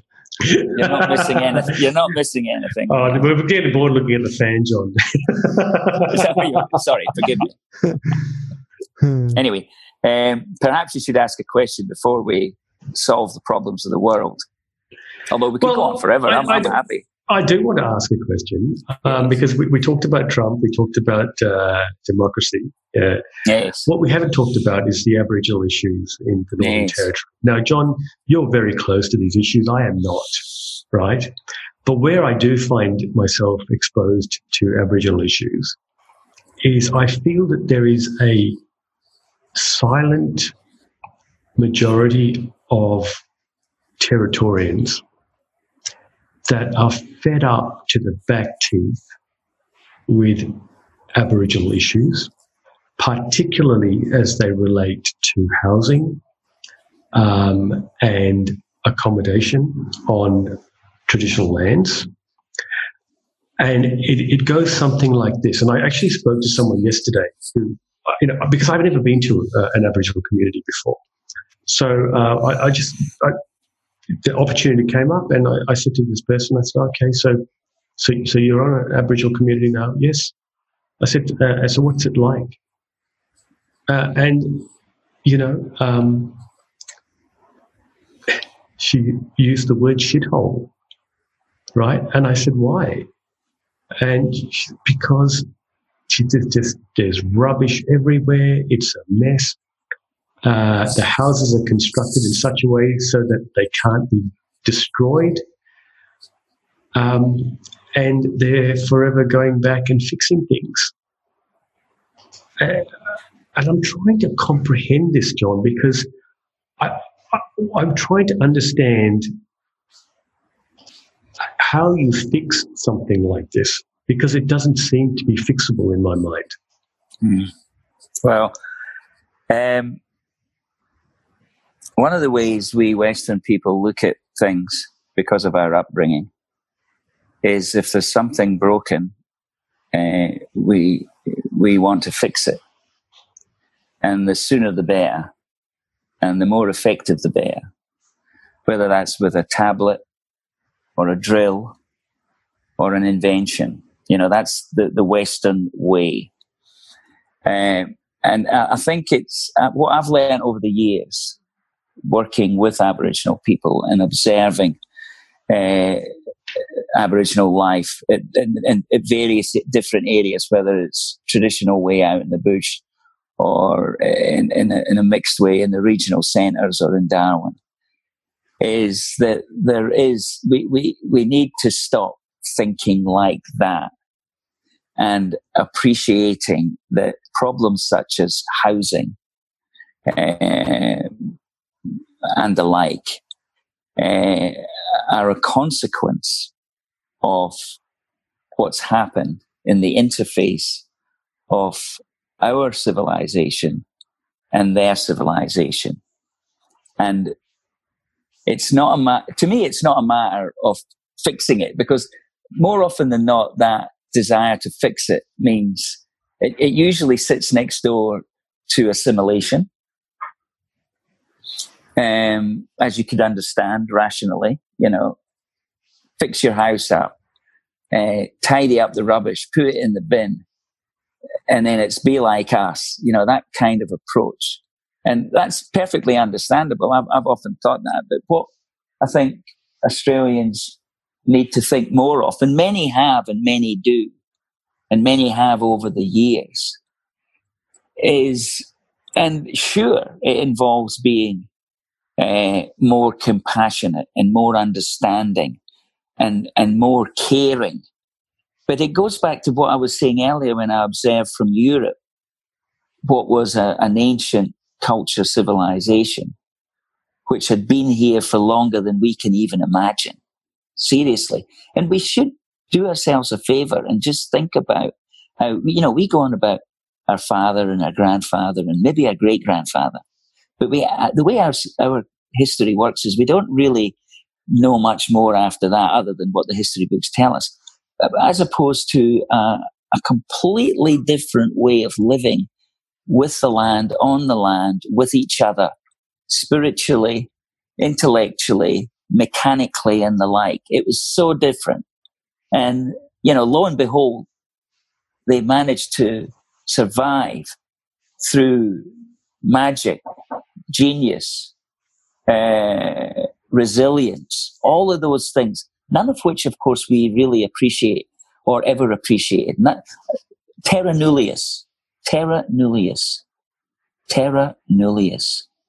When we arrive and looked, and still to this day, it resides. When we look, we see uh, unworthy, subhuman. We think didn't own land, didn't invent the wheel, didn't wear clothes, snot coming out the nose, take the land, shoot them. Don't even worry about it. Now that, that, that is the real history of this country. And when you despair about people living in conditions like this, just try and remember that they're not like us uh, in this sense that up until we arrived, which in the scheme of things is literally three minutes ago, three minutes ago, up until we arrived, they were here doing what they were doing to whatever end, spiritually, philosophically, laterally. And we H bombed it. We H bombed it.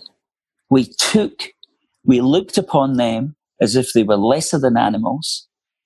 And from that day on, we have stolen, murdered, raped, treated them as subhuman. And every day of their life, they have been informed directly or indirectly that they really don't belong in this place that has become Australia. Now, That's not like Glasgow in the 70s. That's not like the third world now. That's like an experience that no other civilization can survive, yet they have. So their way of dealing with existence in this society is very problematical. And things like housing problems and socioeconomic low indicia are only part of it. And, you know, to me, Leon, we mentioned the biggest problem, which is climate change. I think the second biggest problem for Australians is working out our relationship with Aboriginal people so that we can improve the situation that it's got to now. And, and it's not a fix. It's not a solution. It's not a tablet. It's a state of mind. It's about hearts and minds uh, looking at it in a different way, which includes knowing the full history. You know, on the 11th of the 11th, I was driving into work and, and it was the 11th of the 11th at 11 a.m. and they shut down the radio. And for some reason, and it was very poignant and it was moving just like it is on Anzac Day, as you would uh, experience. And for some reason, I, I thought, wouldn't it be, this is so moving, this, how if you can just shut up for a minute and think and reflect about something that's important, that can change things. And I, my thought was instinctively, wouldn't it be good if we had this to, and maybe the 26th of January is the day to do it, for all Australians to just stop and think about the Aboriginals and their experience and what happened to them uh, at the hands of our forebearers or not our forebearers. Wouldn't it be good if we lived in this continent with them, a continuum of them, joining with them, loving them, understanding them, respecting them, wanting to know their language, wanting to be with them, wanting to learn from them. And that's all about an attitude of mind as to how we relate to Aboriginals. Whereas we look with disgust, we look, we're, we're, we're fed up. You use that expression, fed up. Fed up. Leon, it's not our place to be fed up. We should think deeper than that, really. And, and I think Australians find it difficult because they're more directly responsible for something they know, which we've managed to hide, which is a horror show. It's genocide. We tried to get rid of them all. We really did. And it just failed. And again, that illustrates their magic, their resilience, their beauty. And there is this beauty. Look at their art. Look at the way, look at the way they conduct themselves while Donald Trump conducts himself. Look at the way they conduct themselves while Big Brother's on television. Look at the way they conduct themselves while we watch breakfast television.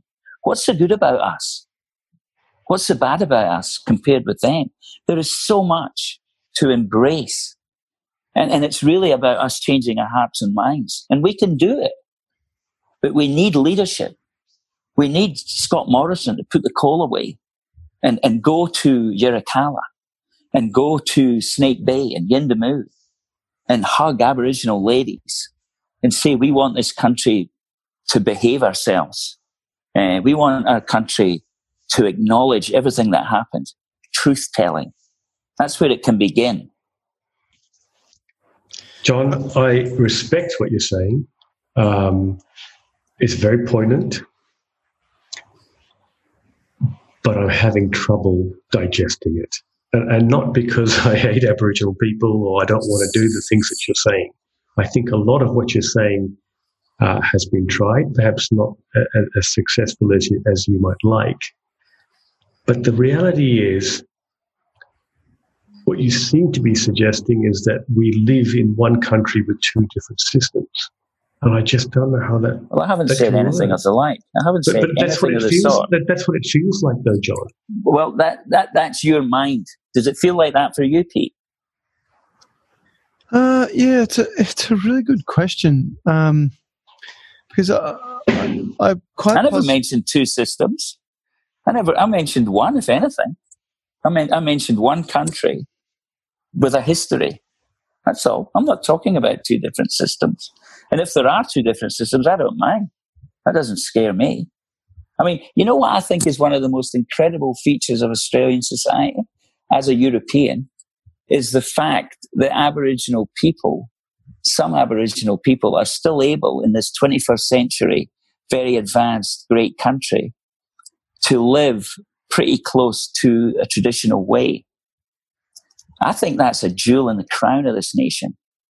For it to be able to encourage that, to like it, to respect it.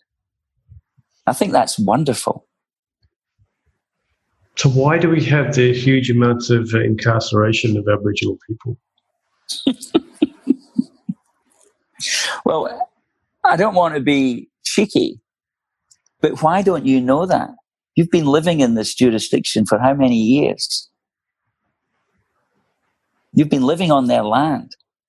Why don't you know the answer to that question, Leon?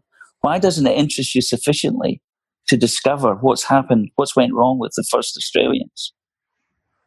Is, well, is it because I, I, you? is it mean, because you don't have an interest in it? No, I've read about uh, Australian history. I'm very aware of it. I think most people do, and I think most people do, John, actually uh, understand and appreciate what happened to uh, you know Aboriginal Australians. It's it's actually not, for me. It's very similar to the argument that um, that I hear from these these Trump supporters, you know, about Black Lives Matter, and that is, you know, that yeah, they say yeah, yeah. they say all lives matter. They say, well, you, you, know, we do feel guilty about what happened to, to African Americans. We do feel guilty about slavery, but you know, we want to move on. We want to, you know, we want to get past this. But the left keeps telling us no, you've got to go back and apologize. You've got to heap ash on your head and tear your clothes. I mean, I, you know, I'm obviously exaggerating, but you know, people want reconciliation, and but but they also want to know how we can progress. And I, I get the feeling from you that progress doesn't necessarily mean fixing things and moving on. It may very well mean that um, uh, you know, we do have to live with two different systems. I mean, the reason why I, the two different systems came into my mind, John, was when we were talking mm. to John Elferink, and John Elferink was talking about various things, and uh, and he spoke about Aboriginal people with the same sort of um, uh, passion that you did, uh, or, or, you have. And but he did say at one point in time, Leon, and Pete, I, you know, I draw the I draw the line at things like penile bifurcation. You know, that's just not something that's going to happen under my watch. And I mean, how, how do you feel about some of these? Well, Le- Leon, Leon, that's a very easy statement to make. Who wouldn't draw the line at that? We all would. That's a cheap shot. Well, that, that's what he said. So yeah, well, you know. I agree with him. That's nothing. I mean, that is irrelevant to what I said, Leon. With the greatest respect. Well, explain. I'm trying to understand. Well, well, I mean, you're going on about Black Lives Matter and covering themselves in ash. Uh, uh, police keep shooting black people in America, Leon. Haven't you noticed that? That's why they're on the streets, not because they're dragging out stuff that's ancient history. It's real. I mean, you're black. I'm not. Um, so it's difficult for me to really assert with as much uh, vim what it's like to be discriminated against. You can, though, John. Yeah, I mean, the, black people. Don't, You're Scottish, people, for goodness sake. well, no, I, I, black people don't have a, a, monopoly on fighting injustice. Mm-hmm. Uh, just because they're the victims of it, that can't prevent others from opposing it. Um, but look, I'm not talking about two different worlds. I'm not talking about, I mean, to say that there's some cultural practices like that that are terrible, whoopee duck. I mean, who's talking about going back to that anyway? No one. That is just a right wing uh, cheap shot. It really is. I, am not even going to condescend to that. That's politics. I'm talking about more fundamental. I'm actually talking about embracing. No, nobody, you said earlier we've tried that and it hasn't worked. Mm. Leon, we haven't tried it. So what would we've done like? the opposite? We've done what, the opposite. John, what, what would your world look? What would your world look like, John? If, if you were, you know, if you had the power to change things, what would your world look like? The world, or just the Aboriginal issue? The just Aboriginal issue. Yes. yes. I, I, think um, being realistic, we're on the, we're almost on the verge of it becoming impossible. However, I'm, I, am I'm a person that believes in hope. I'm a positive person. I seek to improve uh, and so forth. And so I, I agree with the endeavors at the moment on the statement from the heart, which is a, a national political suggestion, which has not really got too far, at least from the liberal, the liberal government. I think Labour agree with it. So I would, I would agree realistically and practically with supporting that call for uh, the three limbs of it, which are the voice to Parliament, the, the truth telling, which I think is the most important thing. And that, forgive me, I've forgotten the third uh, aspect of it. Uh, but anyway, that's a political card or, a, or, or, an option which is out there at the moment. And I, I, I support that. So in that regard, that's what I would be going for.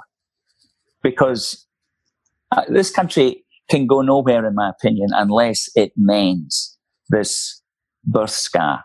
It really can't. It can't. It's, it, this, to me, it's like a child, this country, in many ways. It's like an adolescent. And, and, and part of that is it, it, it can't face its upbringing or its, its true history. So you're talking and I, I really think that, I really think that most Australians, once they actually learnt the real history. And, and the, the, reality is most Australians don't. Most hmm. Australians haven't seen Aboriginals and they don't get taught at school and they get taught other things. If we just had a normal curriculum at school, for instance, in primary and secondary, which involved the teaching of, I think they call them the, the frontier wars, whatever you want to call it, massacres, whatever, what happened, the truth, the history, just like we learn about the Holocaust for good reason because we can't allow these kind of things to occur again. So those kind of measures, and I really believe, because I believe in humankind, that if people knew the true history of this country and the effect that it's had on Aboriginals, which is why there are so much difficulties in their interface with us, uh, we'd have a much better prospect of living together. It's not going to be easy. It's the hardest thing in the world for a colony to live with its vanquished indigenous. You, you go anywhere, New Zealand, South America, North America. It's, it's a very difficult thing. It's not like the European upbringing, which doesn't involve that. But this country probably goes bottom of the report card compared with other countries that have dealt with it better or less bad. New Zealand's a good example you know.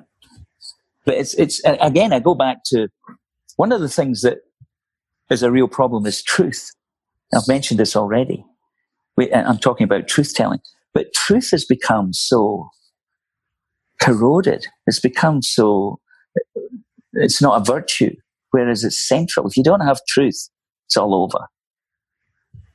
Hmm. John, um,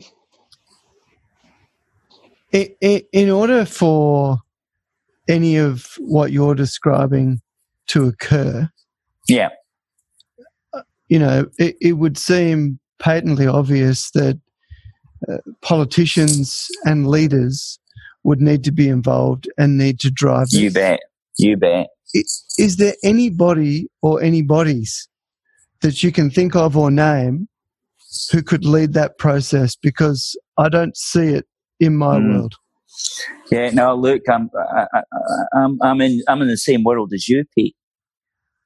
And I guess we're all in the same world. But yeah, no, I mean, and, and, and look, one of the problems of society collapsing generally, which is the point I made earlier, has been a lack of leadership per se. Uh, we are collapsing because, I should say this, uh, I've observed, in my opinion, a moral collapse or a moral decline. We have been in this moral, ethical decline for a good generation and more. And one of the reasons that's allowed to occur is that we've been short on leadership.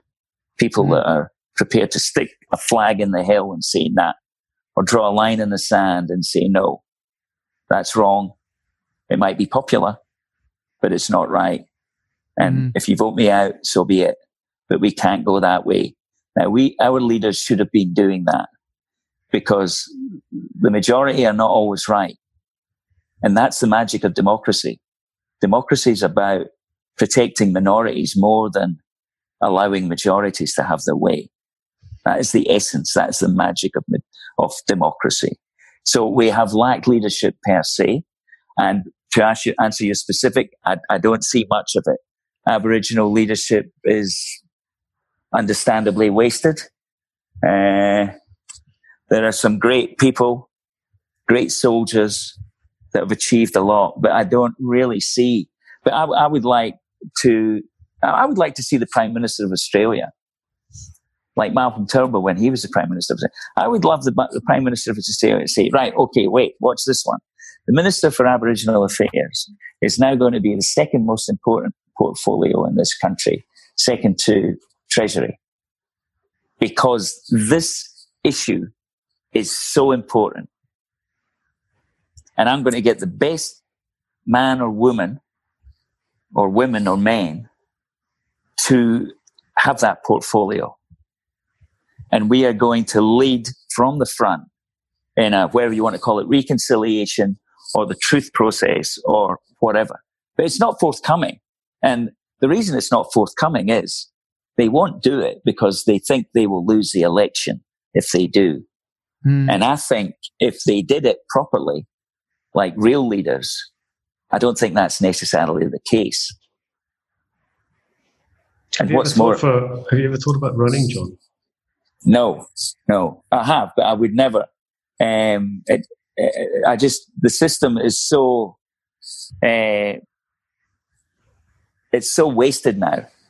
Maybe when I was a younger man, uh, it might have been something uh, but now it, it, it's just carnage. I'd just be walking into nothingness. That's what I believe about our democracy at the moment. It's just uh, it's it's not there anyway. It's in the it's in the think tanks behind it, and it's in the corporations that are funding the think tanks. That's how this works. That's why Scott Morrison was waving coal in Parliament because he was told to do that, if not directly, indirectly by the people that fund the think tanks that write the script, whether it's for Sky or whether it's for him, which is coal and mining and oil.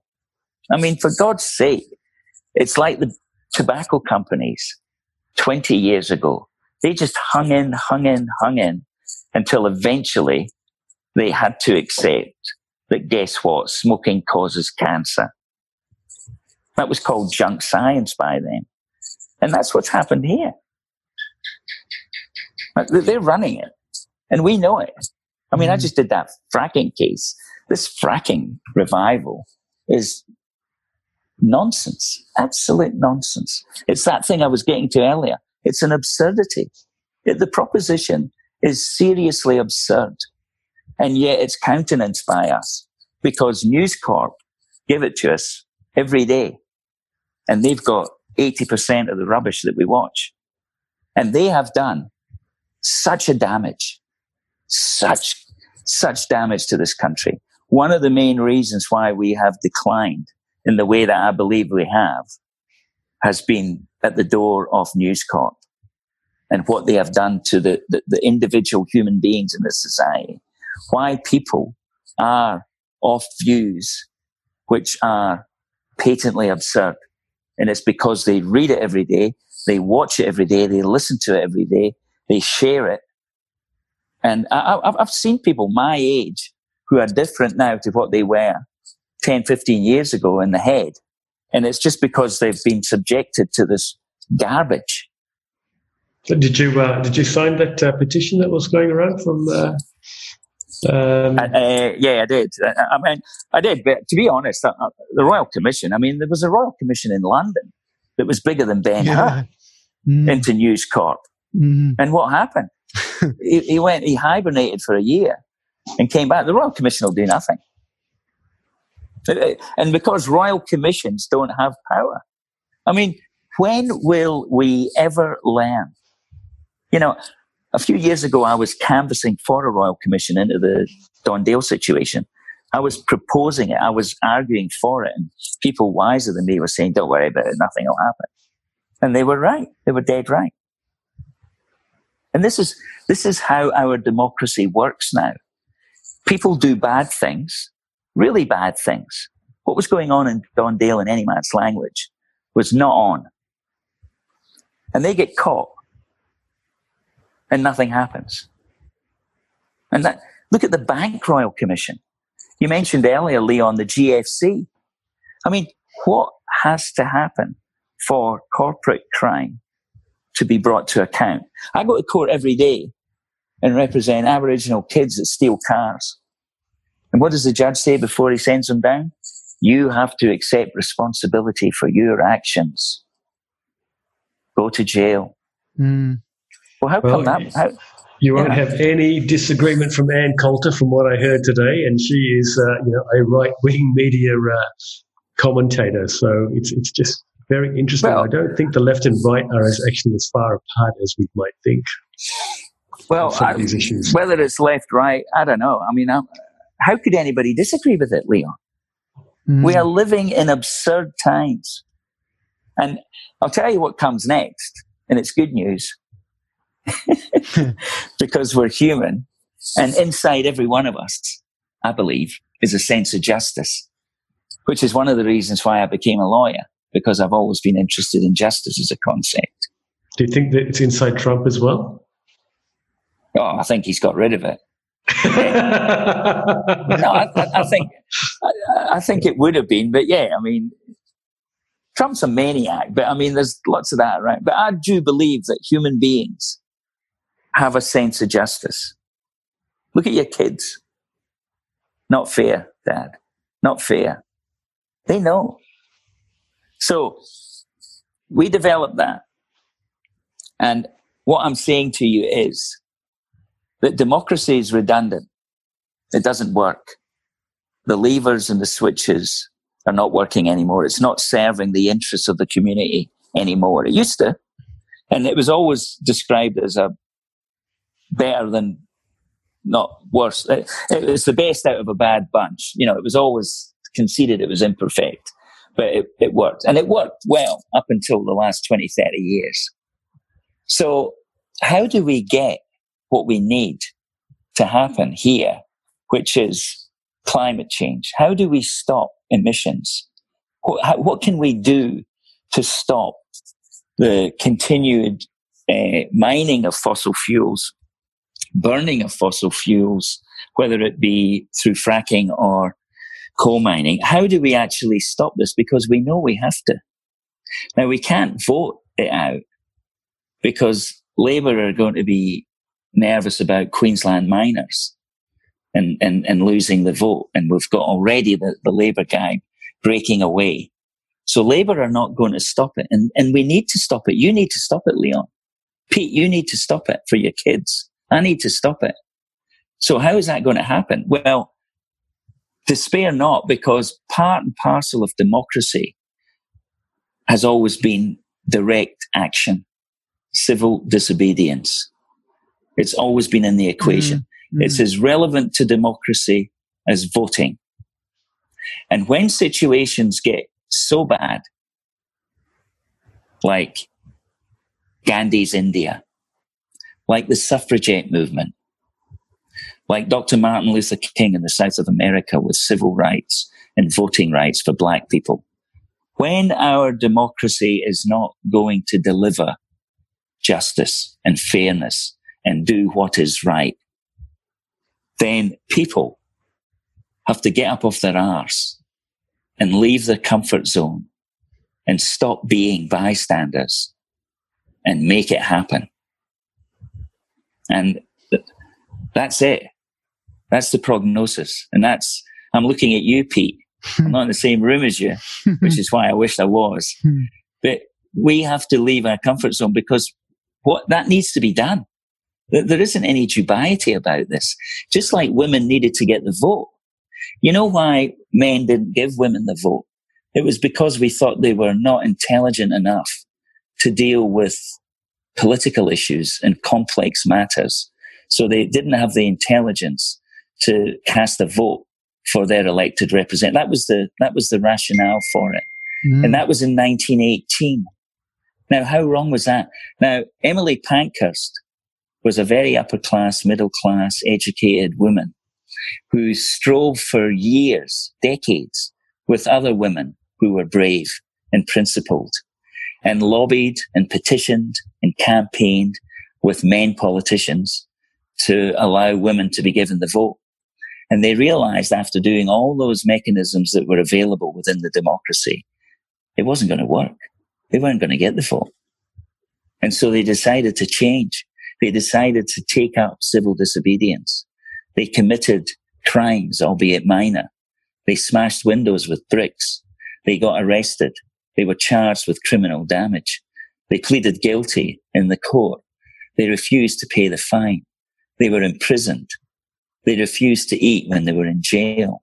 They did all of those things because it was the only way available to achieve what was clearly right. Same with Gandhi in India. He managed to get the British Empire out of there by just peaceful civil disobedience, intelligence and principle and integrity. Look at Dr. King. What a hero. What a man. Wouldn't we like him now? Because that's what we need. That's the only way we are going to prevent climate change and other injustices that are ever growing. So, and I think that will happen. And it's, it's, it's Greta Thunberg time. You know, the mm. Swedish young girl. Yeah, I thought about her before. She's spot on. Mm. She's absolutely spot on. Well, that suggests to me that the future is bright. And uh, in fact, the young people of today are probably far more engaged uh, in a positive way than perhaps our generation was, John. Well, our generation have become. That's the issue. We've become bystanders.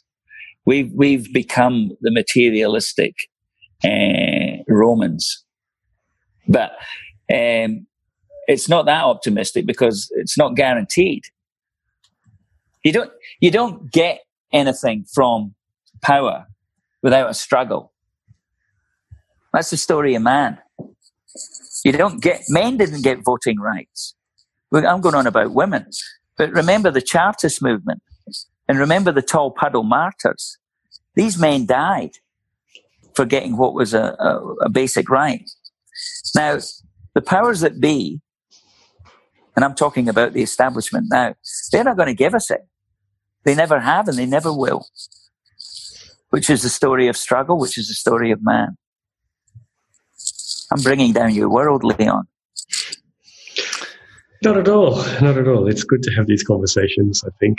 Um, and, uh, you know, it's good to, it's, it's good to think about, uh, you know, what, what, uh, other opinions are, uh, because I think our, all our opinions ought to be shaped by the opinions around us. So, well, what do you think about the proposition that how are we going to prevent what David Attenborough has so graphically told us about, and who could doubt his propositions? How are we going to stop it? I think, oh, look, you know, uh, personally, I feel that things have moved ahead of politics. I mean, look at the take up, for example, of uh, yeah. of uh, of, uh, of um, solar electricity, yeah. which uh, which uh, Peter, Peter Gowers uh, sells and, and installs and has done for me. ah. You know, I mean, no one could have, no one in, in none of the politicians could have ever envisaged what that take up was going to be. Mm. Uh, and, it's and it's come at such a level now that it's uh, mm. uh, it's problematic mm. because coal-fired generations and and other um, uh, fossil fuel uh, generators are you know are probably on their way out. And share prices. That's exactly. having its effect. Yeah, yeah. No, no, that's that's happening. Um, but I, I, think the reality is that uh, more has to happen. It's not going to Yeah. The, the coal lobby's not going to go away quietly. They're not going to accede to it, uh, just like they didn't with tobacco. Hmm. It's interesting that you know, and and again, that's more illustration of how democracy is really becoming redundant. For instance, that indigenous thing about the voice from the the the heart. Hmm. I understand that the political leaders, the indigenous leaders, have said we don't care if we don't get bipartisan support on this, because I don't think people really pay as much attention or have as much respect, if any, to our politicians now and and and, and that that drags me back to the the abuse of truth. I mean, look at the relationship we have with politicians now. I mean, it's it's nowhere near what it, it, it used to be and what it should be, and and it, it's chronic for good reason. I don't want to sound like a broken record here, but um, having just spent six months in lockdown in Victoria with uh, children oh, home from school, you know, that truth statement, you know, it, it, it couldn't be hitting home harder than it is for me. Because I was just talking about this with somebody today. You know, I thought the Australian way used to be when you make a mistake, you put up your hand, you own it, you apologize, and everyone goes, all right, well, he or she manned up, as the expression were, and, uh, you know, we'll forgive them for it. But the disgraceful performance in Victoria has been, well, we'll just say we didn't know anything about it, and suddenly everybody will forget about it. Yeah. Well, you see, this is the moral collapse. This is the inability. This, this is the moral environment that we're living in now. Politicians can just front up with their fingers in the till, with their fingers amputated in the till, and just say the, the, the mentality is uh, the culture is it's tomorrow's sausage wrapper, as in it's a news story. It's a 24 7, ride it through. Don't hold any ministerial responsibility. Don't have any integrity. Don't have any honor. Don't have any virtue. Remember those words. Now, the, the, these mm. are serious concepts that are, are central to the human condition, and they're redundant now in contemporary democracy. They are redundant you don't see integrity. You don't see honor. You don't see virtue. You don't, you see very rarely honesty. You see the opposite. And indeed, the opposite's encouraged and the good virtues are discouraged. This is the society we're in now, which is why I believe it's on the way out because it's unsustainable. So literally unsustainable. So what's your doomsday prediction, John? Well, in this, remember the Soviet Union? Uh, it fell over in 1989. Yep. And they used to say, they said it was forever until it was no more. and that, that's what happened in the Eastern Bloc. It just became so internally rotten and chronic and without truth there was no truth and everybody knew it. And there wasn't a revolution. It just got to a stage where it couldn't continue. And perhaps, I know we're not uh, a police state like the, the Soviet Union was for, for generations, but perhaps that's going to happen to various aspects of our society. For instance, I live and work in the legal institution. And I can see conceivably that it could fall over. I could see the local court falling over uh, because of the, the, the volume and the, and the, the chaos and the nonsense that goes on in there every day, which is the opposite of due process. I can see that collapsing, falling over, whatever. And then I don't know. I mean, it's it's not mm. like oh, I mean that's what happened in the Soviet Union. It just fell over, and then things emerged. Mm. I know the Western world was pretty chuffed with itself when uh, when the Soviet Union fell over, and of course, you know, East and West uh, Berlin reunited, and uh, the Czech Republic, and, and and various other you know countries in that region. Uh, but what you're suggesting is that the, the side they came to was uh, perhaps flawed itself. Well, th- there was a belief that history had ended in 1989 and that capitalism was the only thing that could, you know, that was, that, that was, you know, yeah, true. a philosopher, I can't remember his name now. He, uh, he's Japanese uh, descent. This American philosopher basically said that it's the end of the world. We've done it. It's just a nice liberal, democratic, mm. capitalistic world. But to me, what's happened is that capitalism has been let off the leash that's what's one of the major mm. reasons. It's just been unleashed and it's just gone nuts. And all capitalism is ultimately aimed at and always has been. And consequently, it's a problem which requires a leash is that its heartbeat is the profit motive. Nothing mm-hmm. more, nothing less. Charles Dickens, as usual, nailed it with one of his characters in one of his novels, neither of which I can remember, forgive me. But he basically said at one point, you buy cheap, you sell dear. Hmm. That's it. Yeah. And that, that, that ethos, that central kernel is all very well, but it doesn't have a moral component. It doesn't have an ethical component. And it's historically tried to uh, fudge it with trickle down theories and, and, and, and Bill Gates uh, donating all his money and Twiggy Forrester donating what is invariably about one fifth of his trillions. But it, it doesn't have a moral component. And when it gets let off the leash by our governments, it just keeps accumulating profit, which is why we've got these obscenely rich individuals and CEOs and directors, money that they couldn't spend, you know? And so I think since the 80s, that's one of the main explanations why, and concomitant with that has been the ethical decline. Make money, buy that car, build that extension, look after yourself. I'm all right, Jack. All that mentality. Greed is good. Gordon Gekko, Way back then. No, that's, I mean, it's he's true. Donald Trump. He's Donald Trump. He absolutely and, is. And he's just a selfish prick. he, he is a bad, horrible person who is not what human beings should be like. And he's the president of the free world. And that's all happened.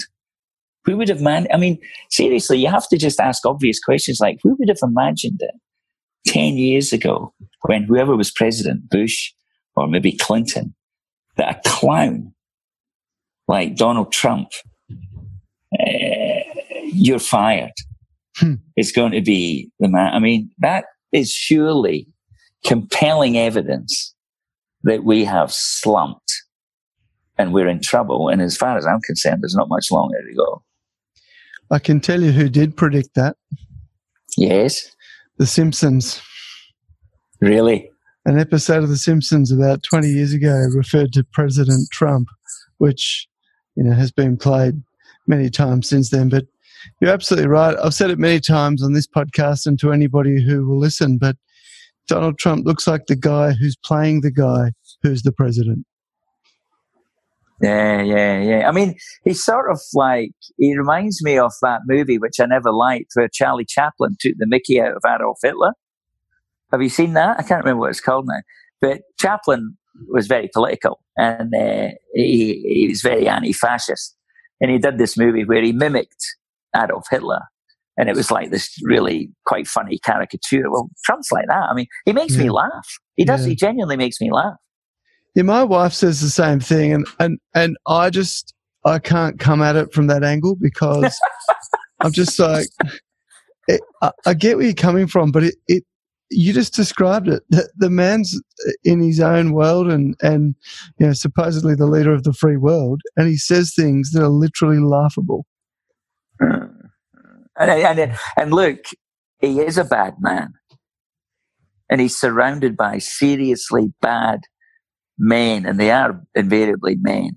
These guys are bad guys. You know, they'll have internment, they'll have a civil war, and we might well have one. And it's all been on the menu that they drew up how many years ago? Mm. You know, these these guys are serious henchmen. Yep. Well, I, I think when you wake up uh, to a YouTube story that says uh, Donald Trump is currently uh, investigating how he can pardon himself. I think one needs to seriously worry. yeah, anyway. John, look, it's been really enlightening for me. I mean, listening to you and Leon slug it out with a few things has, has been uh, you know, a, a, real education for me just to listen to both of you talk about your different perspectives. Um, it, yeah, I, am really glad that we had the conversation. Yes. I, will be honest with you. I, I don't know if I, if I mentioned this to you, Leon, or you may have picked it up, but I was really quite apprehensive about coming on this, and it was because about it being my story and and it, and it, it's my apprehension. I think is related to this thing about the individual and um, all that. And I, I really, I'm, I'm, really glad that we've actually had a conversation about issues together uh, and sharing, like a real conversation, not me talking about my school. And I mean, I did all that, but you know, I think that was really what interests me more uh, at this time in history than telling you about me. So that that's been great. Well, um, I'm going to let you in on a little secret here, John. Yes. 160 plus episodes later, what we've worked out is if you start with the story about the person, the actual stuff that we want to talk about comes so naturally. Yeah, right. So, well, look, was... it's been a fascinating conversation, and I, I really enjoyed your your perspective and your insights on a lot of things. Now, my my role in this little situation we call a podcast is that I'm I'm responsible for a number of things that happen behind the scenes. And I've taken responsibility for just little quips and smart ass comments along the way. Um, yes. So from the second I heard you, uh, I thought to myself, I, I, closed my eyes and I just listened to the voice. And I mm. thought, if if that doesn't sound like the Mike Myers character, fat bastard, I'll, I'll go he. and and all I'm going to ask you to do as you sign off is I just want you to say these three words: "I'm dead sexy."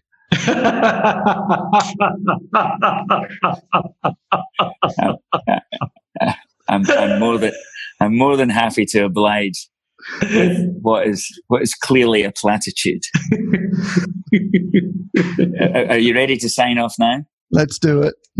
Okay. There's probably about one person left listening to this, by the way, because it's been going for about a fortnight. I'm going to be late for my work. Anyway, but just to leave you with three words, three compelling words. I'm dead sexy. that was John Lawrence on the Territory Story podcast. We'll catch you again next time. You've been listening to the Territory Story podcast with Leon Logan Nathan and Peter Gowers.